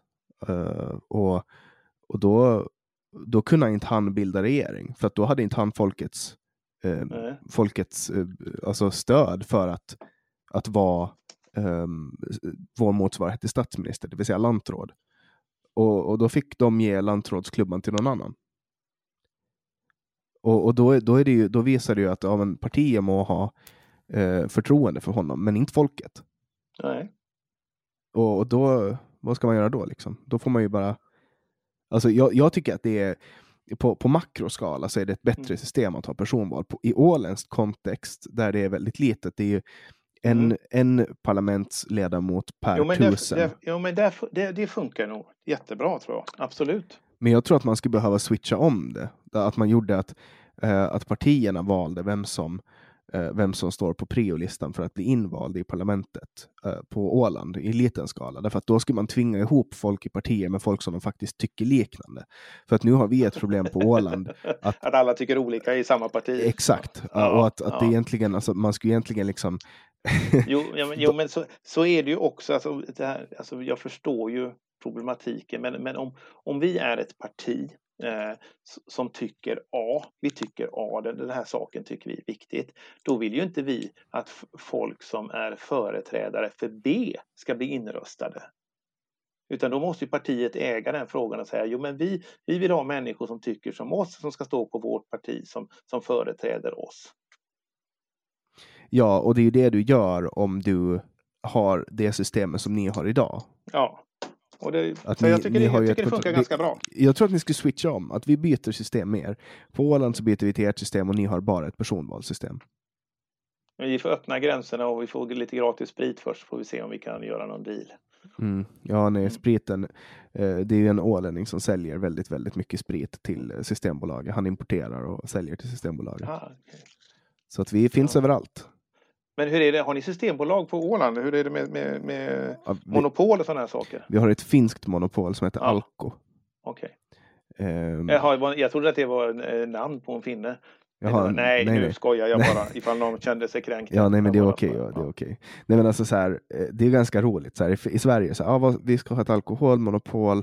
Vad ska vi döpa, vad ska vi döpa det till? Ja, men Systembolaget. Uh, och i Finland så här, oh, vi ska ha ett alkoholmonopol nu, vi ska sälja, vad ska vi sälja? Vi ska sälja alkohol, då men vi får kalla det alko. Alltså, det är så jävla bra. Jag brukar skoja att om det någonsin blir eh, lagligt att sälja droger, då kommer det att heta narko. Du går, du går till narko och så köper du dina droger. Ja, ja. Jag menar, vad skulle det heta i Sverige, ett systembolag för, för narkotika? Uh, knarkomaniker, ja det, finns, det finns ju inget bra, det, alltså Systembolaget, det, men det finns ju liksom ingen um, jag vet inte riktigt eh, var, var namnet härstammar ifrån och så, men, men uh, det, Droghandel? Ja. Droghandel? Drogbutik, drog, ja, det ska antagligen heta någon så här, ja. Myndigheten för utskänkning av narkotiska preparat. Eller Knar knarkotikum. Ja men något sånt. Mm. Centrum för knarkotikums, eller så, narko alltså det är så här, Svenska är myndigheter. Är du knarkoman, kom till knarkotikumet. Ja. Jag tror, men de får ju ändå inte göra reklam. Det är roliga med, med, med Systembolaget, de, de, de gör reklam om att de inte gör reklam. Inte får, ja, precis. Då gör de, de ju reklam. Ja, ja, visst. De är duktiga på det där. Eh, undrar vilken reklambyrå de har, det ska jag ta reda på. Men, men de är bra på att göra, inte göra reklam för sig själva via reklam. Absolut. Ja, det, det, är, det, är, det är ja. speciellt. Det är intressant ja. Hur, hur, hur, de liksom kommer runt. Men vad tycker du om alkoholmonopol? Då? Eh, nej, jag tycker eh, in, inte vi ska ha det. Jag tycker att eh, det borde kunna skötas på ett annat sätt. Faktiskt. Det funkar ju i andra länder. Ja, och att och, eh, alltså jag förstår ju i början på 1800-talet, svensken höll ju på att supa ihjäl sig. Eh, vi söps väldigt mycket i Sverige så jag förstår ju att man ville göra någonting åt det här. Idag tror jag att vi är vi har så mycket influenser från, från resten av Europa. Vi, vi dricker ju mer på vardagarna idag men vi fortsätter ha kvar det här helgsupandet som vi alltid haft. jag tror att man skulle kunna lösa det här på mycket bättre sätt. Jag, jag gillar ju Systembolaget av den anledningen att de, de, är väldigt kunniga och de har väldigt brett sortiment. Åker du över till Danmark och går in i en liten spritbutik så hittar du en sorters öl, ett sorters vin, alltså det billigaste och, och sådär. Va? Eh, men jag tror att man kan lösa det. Alltså, det handlar ju om, om att vara tillgänglig. Systembolaget skulle mycket väl kunna funka på eh, som en chark i, i ICA-butiken, att du har ett systembolag inne på alla stora Ja, eller att du bara beställer på internet det du vill ja. ha. Alltså, ja. Det är inga konstigheter. Det där, det där att, folk, att folk kommer som, som att, att ja, man ska ha Systembolaget kvar, de har så bra utbud. Mm. Vad spelar det för jävla roll vad de har för utbud? Det kommer ju uppstå en marknad för eh, utbud ja. också. Alltså för alla är ju inte finsmakare. Eh, alltså Systembolaget är ju en myndighet som är, eh, har, har jätte, eh, liksom extremt nischade viner för extremt få människor. Det är ju inte, folk är ju inte intresserade av att dricka vin men, på det där sättet. De flesta vill ju bara dricka alkohol. Men bara en sån sak också att, att att man inte kan ha, man kan inte köpa en kall öl på Systembolaget en varm sommardag. Nej, för då, då skulle du frestas att dricka den. Ja, men vad fan, det är ju det som är hela anledningen till att jag köper ölen i första början. Att jag ska dricka den. Mm. Men, men kylda drycker får man då inte lov att sälja på Systembolaget för det skulle öka konsumtionen. Det är jättekonstigt. Det är, alltså, ja, det, jag tror ju att Systembolaget ökar konsumtionen. Alltså det där är samma som jag kan ta som exempel när jag har varit utomlands. Mm. Som, som eh, eh nej, men, när jag var i Kina till exempel och, och vi satt och drack vin och, och så tog det slut på, på vin. Och då var det så här, ja men vi går, vi hem. går nej, nej ja. vi går och köper mera vin. Ja. Ja. Och så gick vi och så köpte vi en flaska mera vin, mm. till flaska. Vi blev inte, alltså så här, och sen gick vi och la oss. Och då är det så här, eh, om det här skulle vara i Sverige, då vet vi att... Då vet vi att all sprit? All ja, men då, då skulle inte spriten ta slut. För att då fanns det så mycket sprit och då skulle vi istället sitta och dricka massor. Jag tror att det där har en helt tvärtom effekt, att det är därför svenskar och finnar blir så jävla fulla. Det, alltså det, och det, det, där tror jag också på att, att i och med att vi, nu är det ju ändå öppet på lördagar, men, men vi bunkrar fortfarande upp när vi åker och handlar för att vi vet att nu är det fredag, lördag, söndag. Och då har man mycket hemma och då dricks det upp också. Mm. Ja, ja, för att grejen, en, en eh, effekt av alkohol, det är ju att du vill dricka mer alkohol. Tills du ligger och kräks tänkte jag säga. Men det sa jag inte, det var länge sedan jag gjorde också. Ja, vi vet ju vad som händer när du, ja. när du dricker. Du vill gräva ner folk i garderober. Precis, i garderober, ja precis. Ja. ja. Nej, men jag tror, jag tror att... Eh...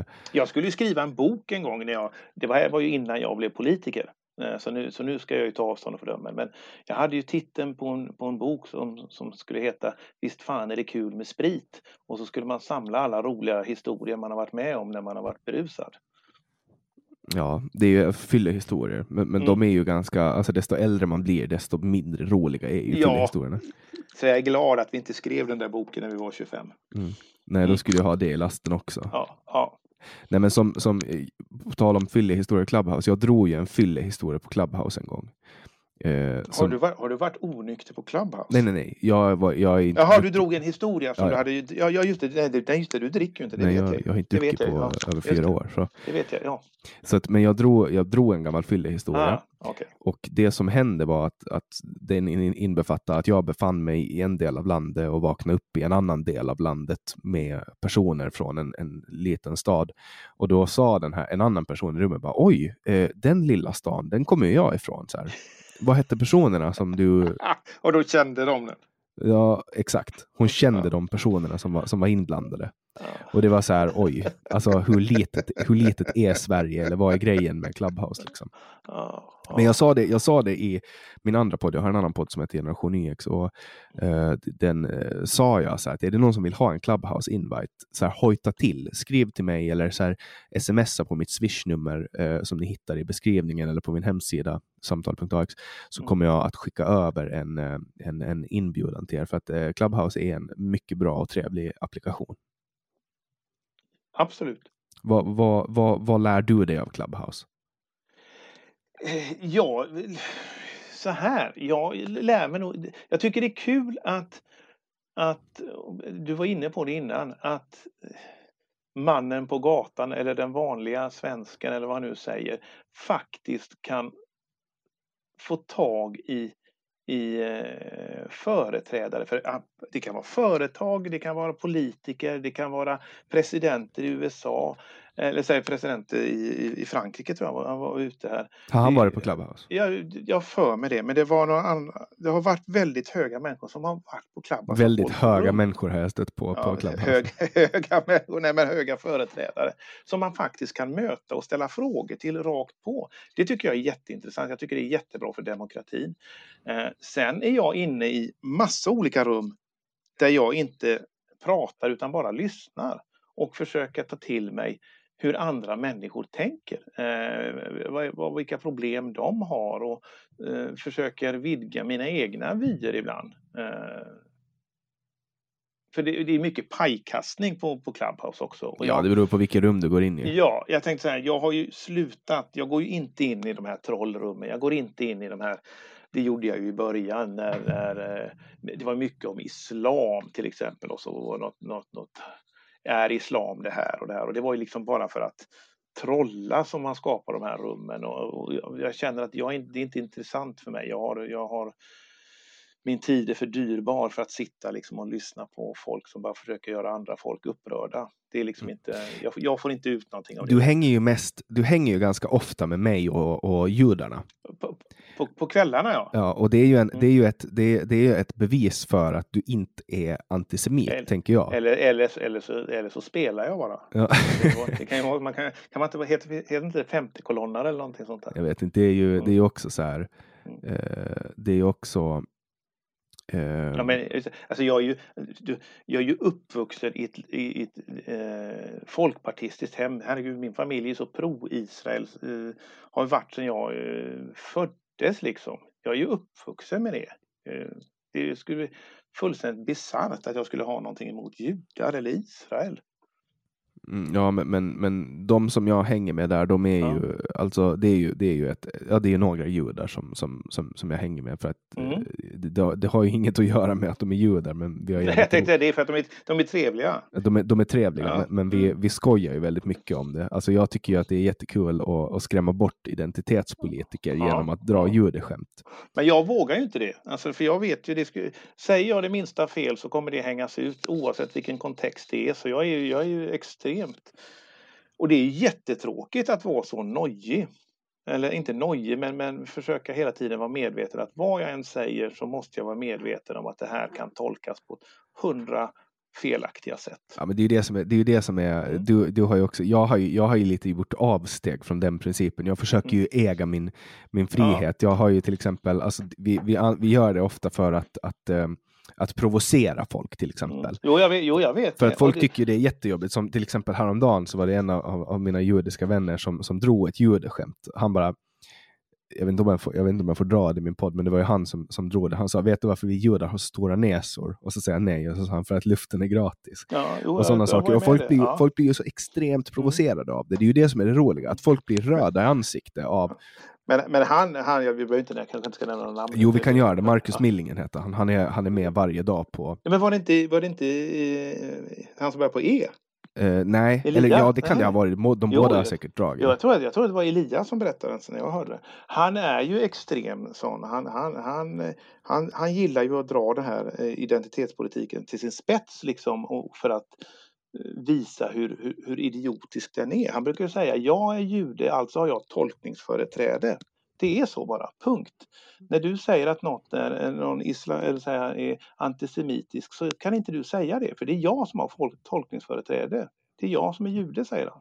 Och det, mm. det, ska man, ska man liksom ha tolkningsföreträde, ja då stämmer ju det han säger. Så att han, han är ju, jag gillar ju han. Eh, sen kan han ju dra det lite för, till sin spets ibland och då, då orkar jag inte med det. Men, han är... Nej, men det, roliga, det, det, det roliga med de här rummen, mm. det är ju alltså, det är att provocera folk och använda identitetspolitik mot dem. Mm. Vad du menar när jag hamnar i en debatt eh, med en identitetspolitiker eh, som sen då, vi, vi pratar om, om manligt och kvinnligt och så vidare. Eh, och då, eh, om, det var en person då som påstod att eh, kön bara är en social konstruktion. Eh, och sen, och sen, alltså jag känner igen det, jag känner ju, de här debatterna är ju dygnet runt. Ja, den är hela tiden. Ja, Men då var det en ja. person som refererade till mig som man, alltså min motkombatant ja, sa, sa, att jag var en man. Och då sa jag, hur vet du att jag är en man? Vad, har jag sagt till dig vad jag identifierar mig som? Och du vet, det här tog ju, det här tog ju den personen helt platt. Alltså, vad, vad, den kunde ju inte, alltså det är ju, jag låtsades vara kränkt och den personen respekterade och var så här, oj, så här, Ja. och lämna rummet till sist. Men, men det, är, det, det är det som är så roligt med, med att, att man får träffa de här på riktigt. För att Ja. jag, det finns ju ingenstans jag träffar de här äh, människorna Nej, nej annars. så, lik, det, så är det faktiskt mig. Jag, och det, jag blev lite skrämd av det här för att jag tyckte att det var en väldig polarisering på Clubhouse. Eh, Och det kanske det fortfarande är fortfarande att det finns två väldiga motpoler som inte alls tycker likadant. Och jag har inte märkt av den andra motpolen så mycket i min, i min vardag. I mitt, men nu, nu ser jag ju den nästan varje dag när jag är inne på Clubhouse. De här människorna.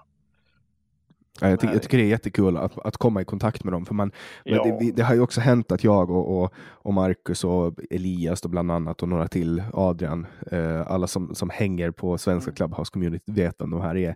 Men, Mm. Ja, men vi startade ett rum som hette Riktig kommunism, Jens var också med. Eh, riktig kommunism har aldrig prövats. Eh, och så Jo, låtsades det, det, det där känner jag igen. Ja. Det där och då jag låtsades vi vara kommunister. Och då Mm. kommer det in folk eh, som alltså, håller med oss. Som kommer upp och pratar. Och det där är ju så roligt för att man får, man, det blir ju någon form av rollspel. Folk blir ju Ja. irriterade på oss. Och så här. Men, men jag tycker det där är jätte, jätteroligt. Jo, alltså, så här, jag, jag, jag håller ju med och jag skulle jättegärna vilja eh, göra så där egentligen. Men, men det går inte i min roll för jag är, jag är så förknippad med, med Sverigedemokraterna och, och eh, vet, journalister och andra människor kan inte göra den skillnaden. Utan skulle jag säga någonting, hur trolligt det ens är eller hur, hur uppenbart det skulle vara för alla 90 procent i ett rum så skulle liksom det misstolkas och det skulle bli stora rubriker. Jag vet ju det. Och då, då finns det finns ingen anledning för mig att bjuda på det. Din, din eh, feghet är ju extremt rolig på Clubhouse. Bästa sättet att få ut dig ur ett rum är att göra dig till moderator. Ja, nej, men jag vill inte vara moderator i något rum som, som har någon, eh, någon, någon problematisk titel. Då vet jag det kommer en skärmdump och så, så titta här står, sitter Fågelklo och tycker det här är något rum. Bara, nej, det, det gör jag inte. Ja, det gör jag inte alls liksom. För jag, jag vet ju hur media fungerar. Och det, och det, så här, det är på gott och Media fungerar, de vill ju sälja tidningar. Det är ju det, eller om vi nu pratar om tidningar. De vill ju sälja lösenord. De vill ha det klick. att de- det är ja, det de vill ha nu för tiden. ja. Du är lite det gammaldags när ja. du säger sådär. Ja, jo, det, jag, du vet, min, mina barn kan, säger ju att jag är en boomer och jag tror ju fortfarande att eh, det är eh, något positivt. Jag säger att jaha, det måste vara något positivt. Så säger de att jag får googla och då vet- säger jag att det har jag ingen aning om vad det är. Du menar söka på internet? Ja, det kan jag. Så att, eh, nej men så är det ju faktiskt. Ja, eh, vad pratar vi om? Eh, om, om Clubhouse och att jag gör till Clubhouse. moderator. men Ja, jo precis. Jo, nej, men, ja, jo, men jag är, det är klart att jag är feg. Jag skulle säga jag, jag och mitt parti i Göteborg har, in- har liksom inte råd med, med att det blir massa rubriker som inte behöver vara rubriker. Alltså vi, vi behöver inte skapa eh, kontroverser. Försöka hålla oss borta från det. Då ska vi inte bjuda bjud på det. Och det, det betyder ju att jag får inte skämta så mycket och jag får inte, inte, jag måste vara lite allvarlig. Och det är väl det som politik går ut på egentligen. Men jag har ju, det har jag ju sagt. Jag har ju det som på min profil tror jag, både på Clubhouse och Facebook eh, haft det. Att man behöver inte vara gravallvarlig bara för att man är seriös. Mm. Nej men Ja, så är, det ju, faktiskt. så är det ju. Du Ja. brukar ju skoja men, Mm. men ehm, ja. Och, men det är, jätte, det är jättetråkigt att, att, att, att vara sån. Eh, Men, men jag måste ju tänka på att det finns människor här som har en bild av mig och då måste jag, eh, kan jag inte bara tjoa och kimma och stimma bara för att jag är med fem stycken som jag trivs med utan det kommer ju finnas andra som lyssnar i det här rummet och då, då, då går det liksom inte. Men man försöker ju bjuda på sig själv så mycket det går. Men, Mm. men eh, ja, du hade ju tagit till dig av det här med hönsnagel. Det är ju, det är ju ditt ständiga namn. ja, ja, precis. men det är, inga, det är helt okej. Det är lite roligt ju. Ja, Nej, men alla som, som lyssnar på det här, eh, kom in, eh, följ åtminstone mig. Ni, det är valfritt att följa Jörgen och kom in i våra rum och, och, och lyssna. Och, och det kommer snart att komma en Android-version om jag har förstått det Ja, rätt. ja det, ja, jo, jo, jo, men du, vi pratar ju om Clubhouse. Jo. Eh, jag undrar ju lite grann varför mitt parti inte är på Clubhouse. Eh, vi är ju ganska duktiga på kommunikation om jag ska vara helt ärlig och jag tror ju att det här mediet kan fungera väldigt väl.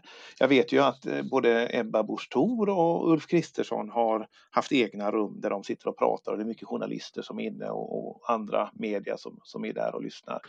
Eh, vi har ju ett rum, jag och en som heter Håkan i Göteborg som är regionråd. Vi har ju varje fredag där man då får ställa, vi, vi har sagt att alla som kommer in i de här rummen får ställa frågor till oss.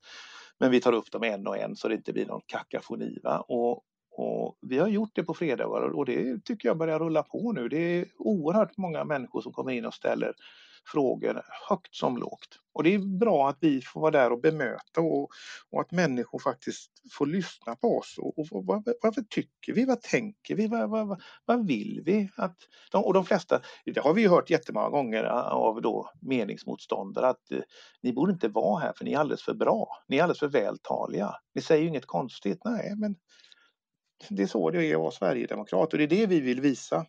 Så vill man följa Sverigedemokraterna i Göteborg så ska man komma in på fredagar klockan två och följa rummet som heter SD Göteborg tjötar. Ja, ja, det jag stör mig på med folk på Göte från Göteborg är att ni använder så jävla interna grejer, så jävla ord, Göteborgs ord. Ja, men det heter ju tjötar. Ja, men tjötar. Jag, jag, tycker ändå att det är, är tråkigt. Ja, men det, det är väl dialekt det är det ju bara. Ja. Du, har, inte ni, har inte ni dialekter på Åland? Men det hör du väl? Eller? Jo, men alltså, har ni inte olika dialekter om man bor på Sydudden eller Nordudden eller i Träskmarket i väst eller någonting? Är det inte så? Det var mer, eh, det var mer eh, påtagligt förut kan man säga. Mm. Alltså desto längre tid som går, desto mindre hörs dialekter. Så är det ju i Sverige också. Ja, oh ja. Oh ja. Men jag tycker det är, dialekter är jättecharmigt. Och jag tyckte ju när jag var liten att finlandssvenska var bland det fulaste jag visste faktiskt. Idag tycker jag det är ganska vackert. Mm. Faktiskt. Ja, eh, mm. och det är ju kul att höra. Mm. Vad, men, men vad, så, upplever du min dialekt som finlandssvenska eller? Nej, jag Ja, alltså den är ju, den är finlandssvensk skulle jag inte... Hade jag träffat dig så hade jag ju trott att du säkert kom från Finland, ja. Eller att du var... Eh, för Åland tänker man inte på, det är en sån liten ö där. Mm. Mm. Nu, är, nu är jag storebror Sverige här men, men jag, jag, hade ju inte sagt Åland för jag har ingen aning om hur man låter på Åland. Nu vet jag att du är ålänning så nu hade jag ju sagt det med en gång naturligtvis. Ja. Du pratar inte finlandssvenska, du pratar åländska. Men eh, förutom att eh, skicka ut alla invandrare från Sverige, vad är mm. viktiga frågor för, för dig då som sverigedemokrat? Nej, jag, som kommunpolitiker eh, är det tryggheten i Göteborg. Och då nu kommer du få sådana här långt politikersvar. Jag vet inte hur intresserade folk är av det. Jo, men den upplevda tryggheten i Göteborg och då kan man dela in den i olika slags tryggheter. Eh, för min son som är strax över 20, han har ju en otrygghet i hur han ska skaffa lägenhet. Det är hans otrygghet. Medan vi har en, en pensionär, en blivande pensionär som kanske är eh, orolig och otrygg för sin pension eller var man ska bo. Som, på, finns det tillräckligt mycket äldreboende? Unga tjejer kan vara otrygga på att röra sig på stan. Eh, Men det här har ju med invandring att göra. Ja, mm. inte allt, inte allt. Eh, och, och, unga killar kan vara otrygga för att de, de är rädda för att åka på stryk. Va? Så att otryggen, otryggheten i sig är jätteviktig att, att vi får bukt med. Och och det har ju, alltså vi har ju oerhört mycket våld i Göteborg. Eh, och vi har haft, vi har ju haft eh, klaner som stänger av bilvägar och, och, kontrollerar människor i bilar. Vi har ett helt ett antal gäng tog ju in på, på hotellet nere på centralstationen och hade konferens medan polisen stod utanför som några eh, fån och stirrade på medan de kom ut där. Liksom helt inför öppen ridå gör ju de gängkriminella det här i, i stan. Och många av dem är ju unga från förorten som då är, består av många invandrare, absolut. Så är det. För, för jag menar underförstått när man pratar om trygghet så är det mm. ju så är det ju eh, invandringsproblem, är det inte? Ja, ja, det, många, många av de som bor idag i segregerade områden, utanförskap, eh, inte, inte, nu ska jag formulera om det här så, jag, så, så, att det blir rätt. De flesta människorna i de här områdena är fullständigt laglydiga, hedliga medborgare. Men de som är kriminella kommer också från de här områdena. Eh, så är det. Och då är majoriteten av dem är invandrare, ja det, men det kan ju vara svenskfödda också, eller inte svenskfödda utan svenskar som är uppvuxna i det här området som, blir, som, som hänger sig åt kriminalitet också. Men det är ju det här utanförskapet som en alltför stor invandring har skapat. Ja. Vad ska man göra med Så papperslösa? Papperslösa, ja, de ska inte vara i Sverige naturligtvis. Ofta, vad menar du med papperslös? För ofta ofta de som man benämner som papperslösa har ju ofta fått både ett och två eller tre papper på att de ska avvisas från landet. De har fått utvisningsbeslut. De har ju papper på att de inte ska vara här.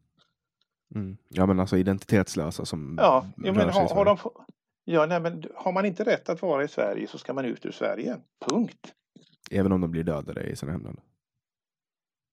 men hur vet du det? Vi, vi, så här, vi skickar ju inte ut vi skickar ju inte ut människor till, till döden. Det gör vi inte. Eh, till Afghanistan går det flyg från Sverige reguljärt. Inte till alla delar i Afghanistan, men Afghanistan är ett säkert land, har massa säkra platser i Afghanistan. Det går ju flyg härifrån. Då får man ju åka dit. Mm. Naturligtvis. Ja, Kabul är väl säkert, men, men sen finns det väl andra delar som, som inte... Det finns andra delar som säkert är världens sämsta, men dit behöver man inte skicka dem. Mm. Så Sverige har ett ansvar för svenska medborgare. Det, det, det, är, helt, det är så vårt välfärdssystem är uppbyggt.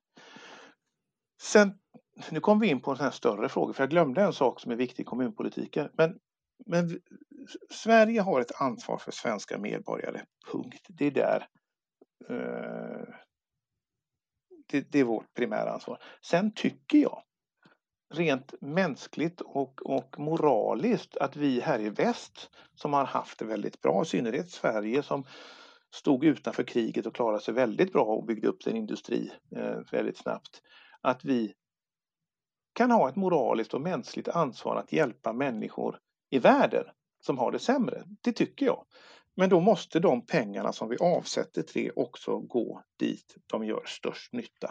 Och det är inte att plocka hit 100 000 per år. Utan det är att hjälpa World Food Program, Läkare utan gränser, UNHCR och sådana organisationer som är, som är eh, världsmästare på, på eh, flyktinghjälp. Mm. Och det, det var ju Um, det lät ju bra när Hans Rosling levde och sa det, men sen, ja. eh, sen när Sverigedemokraterna sa det, då var det Fast, Fick man ju det var, det inte, var, det inte, var det inte tvärtom att det var vi som höll på att säga det och sen så sa Hans Rosling att Sverigedemokraterna har rätt i det de säger, att vi ska hjälpa på plats. Ja, det kan, ja, det kan ha varit på. Ja, så, så tror jag till och med att det var faktiskt. Han sa att vi har, har rätt i det de säger. Mm. Eh, men det har, det har, så har det hänt med vissa ledarskribenter som, i Göteborg här som, som avskyr Sverigedemokraterna. Har skrivit, jag ska inte nämna någon vid namn nu då, eh, men han är inte ledarskribent här längre, han har flyttat. Kunde ju hålla med oss i vissa sakfrågor och sa att ja, här har Sverigedemokraterna rätt, eller vi, jag tycker likadant här, men jag tycker det för att jag har rätt, Sverigedemokraterna tycker det för att de är ett rasistiskt parti. Mm. Alltså, och då ändå tyckte vi likadant i en fråga. Liksom det, det blir så trams. Jo, men en sak som är extremt viktigt för mig som sverigedemokrat i, mm. i Göteborg, om vi pratar kommunpolitiken, det är eh, gestaltningen av vår stad. Hur vi bygger. Alltså, vi bygger vi bygger fyrkantiga lådor av glas och betong och bor i. Eh, vi bygger fult, vi bygger tätt, vi bygger mörkt. Vi bygger lådor som människor ska verka, bo, jobba i och, och, röra sig omkring. Jag tror inte att det här är bra för oss. Jag tror att vi mår sämre om vi bor och verkar och lever i sådana här miljöer. Så vi måste bygga vackert, vi måste bygga för människor. Mm. Ja, så att, och, har du kollat in eh, arkitektuppropet? Jajamensan, och stadsarkitekten här i Göteborg, jag, eh, vi skrev ett yrkande om, om eh, det skulle, det skulle, de skulle bygga något nytt här och då, då skrev jag att, det, att en fyraåring i Minecraft hade kunnat gjort bättre. skrev jag. Mm. Eh, och att då gick ju stadsarkitekten ut och sa att det här luktade 30-tal, det här var fascism och, att, och allt sånt där. Eh, det roliga är att vi fick med oss Socialdemokraterna på detta. De har också börjat lansera detta ganska hårt nu, att vi ska bygga vackrare, vi ska bygga i klassisk stil som vi pratar om någonstans, inuti stan. Vi, vi, vi har en, en gammal stadsbebyggnad som är vacker Eh, alla undersökningar visar på när, när du visar upp bilder på, på hus och frågar de ska bygga ett hus bredvid ditt här, vilket hus föredrar du? 80-90 procent pekar på ett klassiskt 1800-talshus och säger det där vill jag ha som granne. Det är så man vill bo, det är så man vill, vill röra sig, det är så man vill, vill se staden. Jag vet inte vad det är riktigt för fel på arkitekter som har gjort nej, att det har blivit... Nej, jag, jag har ju förstått att det är mycket vi kommuner också som ställer fel krav. Vi, vi kräver eh, eh för dyr, alltså vi säljer marken för dyrt och då ska man bygga och så måste man tjäna pengar på det här. Alltså jag, förstår, jag förstår ju en del av problematiken men, men jag anser att har du varit i Göteborg? Eh, jag var på Rolling Stones, men det var, det var många år sedan. Alltså. Vi, vi, vi, har en, vi har en paradgata som heter Avenyn. Ja, längst, uppe finns, ja, längst uppe finns Poseidon och så har vi Konstmuseet, vi har eh, Stadsteatern och vi har eh, eh, Stora Teatern, eller inte Stora Teatern utan Konserthuset där uppe. I en viss stil som man har byggt. Där ska man nu bygga Eh, Eh, eh, en byggnad som heter Nya Konst. Bara att den heter Nya Konst gör ju att man undrar, har ni inte glömt en bokstav eller Nya Konst var för någonting? Men strunt samma. Arkitektritningarna ser ut som ett gäng lastpallar man har ställt på varandra. Jag har ju döpt om den platsen nu till, till pallplatsen. Man kan inte bygga så fult i hjärtat av Göteborg. Vi politiker måste ha rätt att säga här i hjärtat av Göteborg, på den offentliga platsen som är allas, måste vi bygga så att det åtminstone smälter in i den miljön vi redan har. Mm. Det, det, är jätteenkelt. Men sen ska jag inte vara inne och detaljstyra hur tjocka glasen ska vara eller hur höga fönstren ska vara eller sådär. Men vi måste kunna sätta ramarna och säga här ska vi inte ha stål, glas och betong utan här ska vi bygga i de här stilarna som redan finns. Det mm. tycker jag vi har rätt Jag tycker vi har en skyldighet att göra det. Ja, eh, och där håller jag med. Alltså jag tycker inte om att man styr eh, på det sättet, men, men grannarna bör få vara med och, och säga vad de, vad ja, de men, tycker.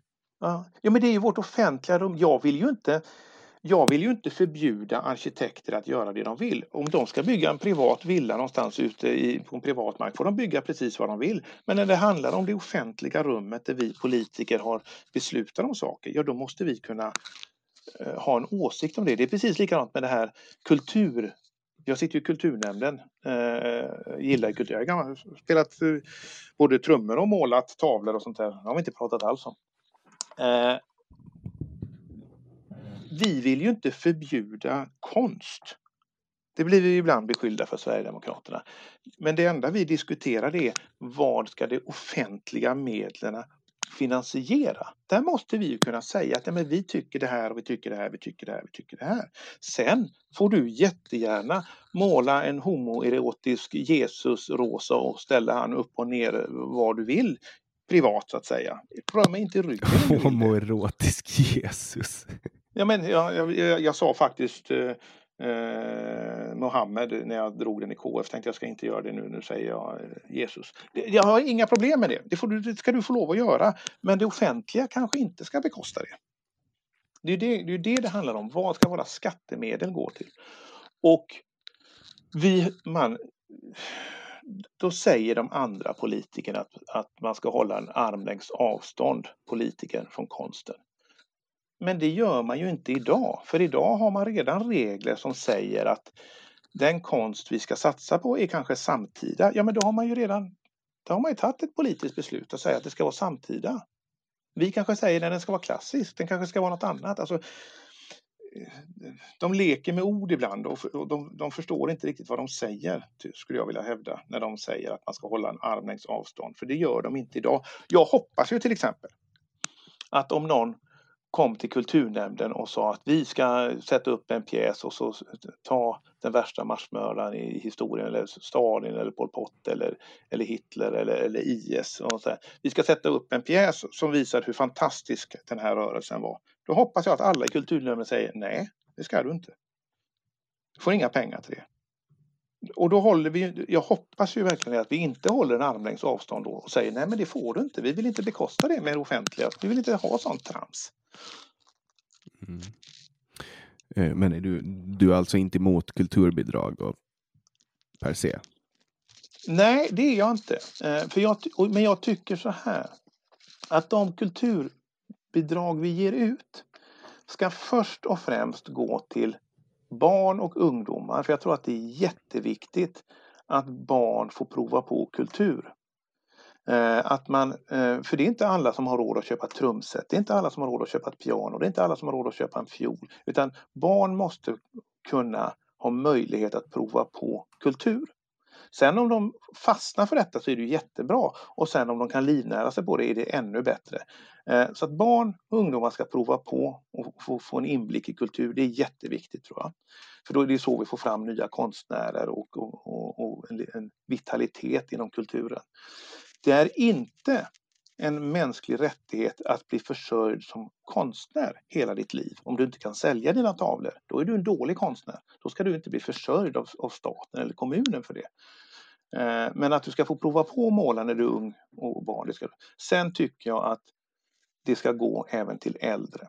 Alltså Gärna barn utövare får prova på och kan då spela för äldre eller äldre får komma och ta del utav. Men är du mitt i livet så ska du inte kunna bli försörjd som konstnär på, på statens bekostnad. Eller på skattebetalarnas bekostnad är det ju det handlar om. Ja, för det, så är det ju nu. Jag läste, jag satt och läste här häromdagen läste jag på Men Åland Göteborg, vad, ja. vad man har delat ut och det det tycker jag är, alltså, det sticker lite i ögonen att se att det är, ju, det är ju samma polare som får de här pengarna. Mm. De har liksom anammat någon form av livsstil där de går mellan olika kulturstipendier. Ja, jo, men så är det ju. Och det är ju ofta samma människor samma, som får kulturbidragen i Göteborg också som kan fortsätta livet ut i sin ateljé. Men den har jag fått bidrag för i så många år, nu måste jag ha det igen. Och så. så det är inga nya som kommer in. Det är, det är väldigt sällan. Eh, men men vi, måste, vi måste ha eh, vi måste stimulera kultur så att säga så att, att människor får prova på. Jag tror att det är jätteviktigt faktiskt att, att eh, barn och ungdomar får, prova, får en möjlighet att prova på.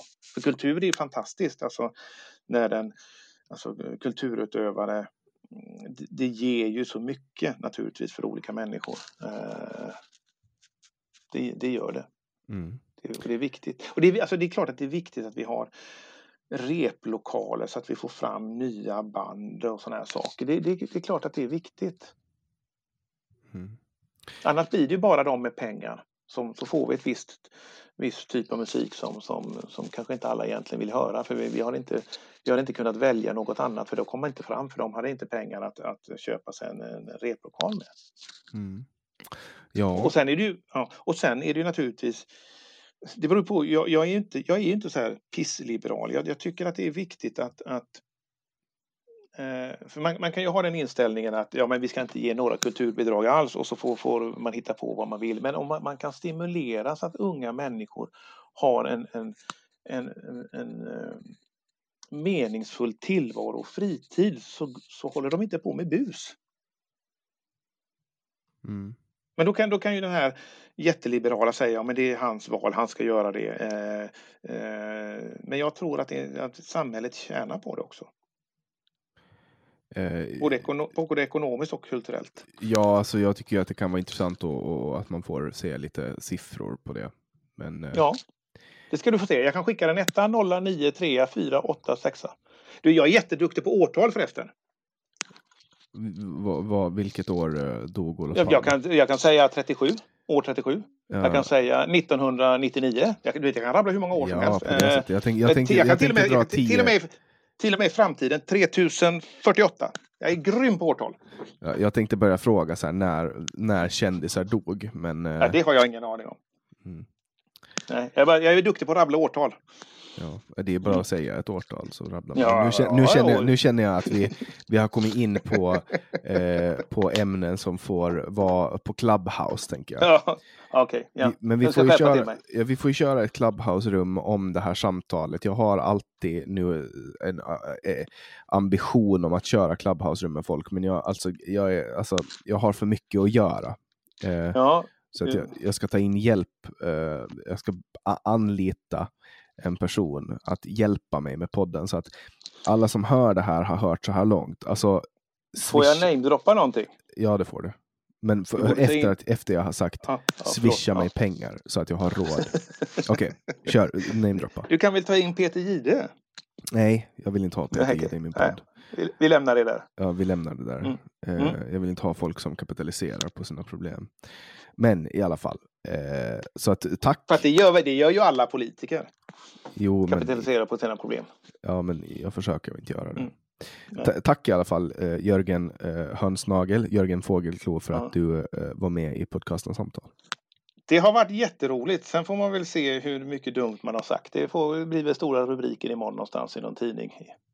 Ja, vi får se. Jag tror inte folk bryr Mm. sig inte egentligen så jättemycket. Nej, det tror inte jag. Hur, men hur många lyssnare har du? Du har väl så här 100 000 varje...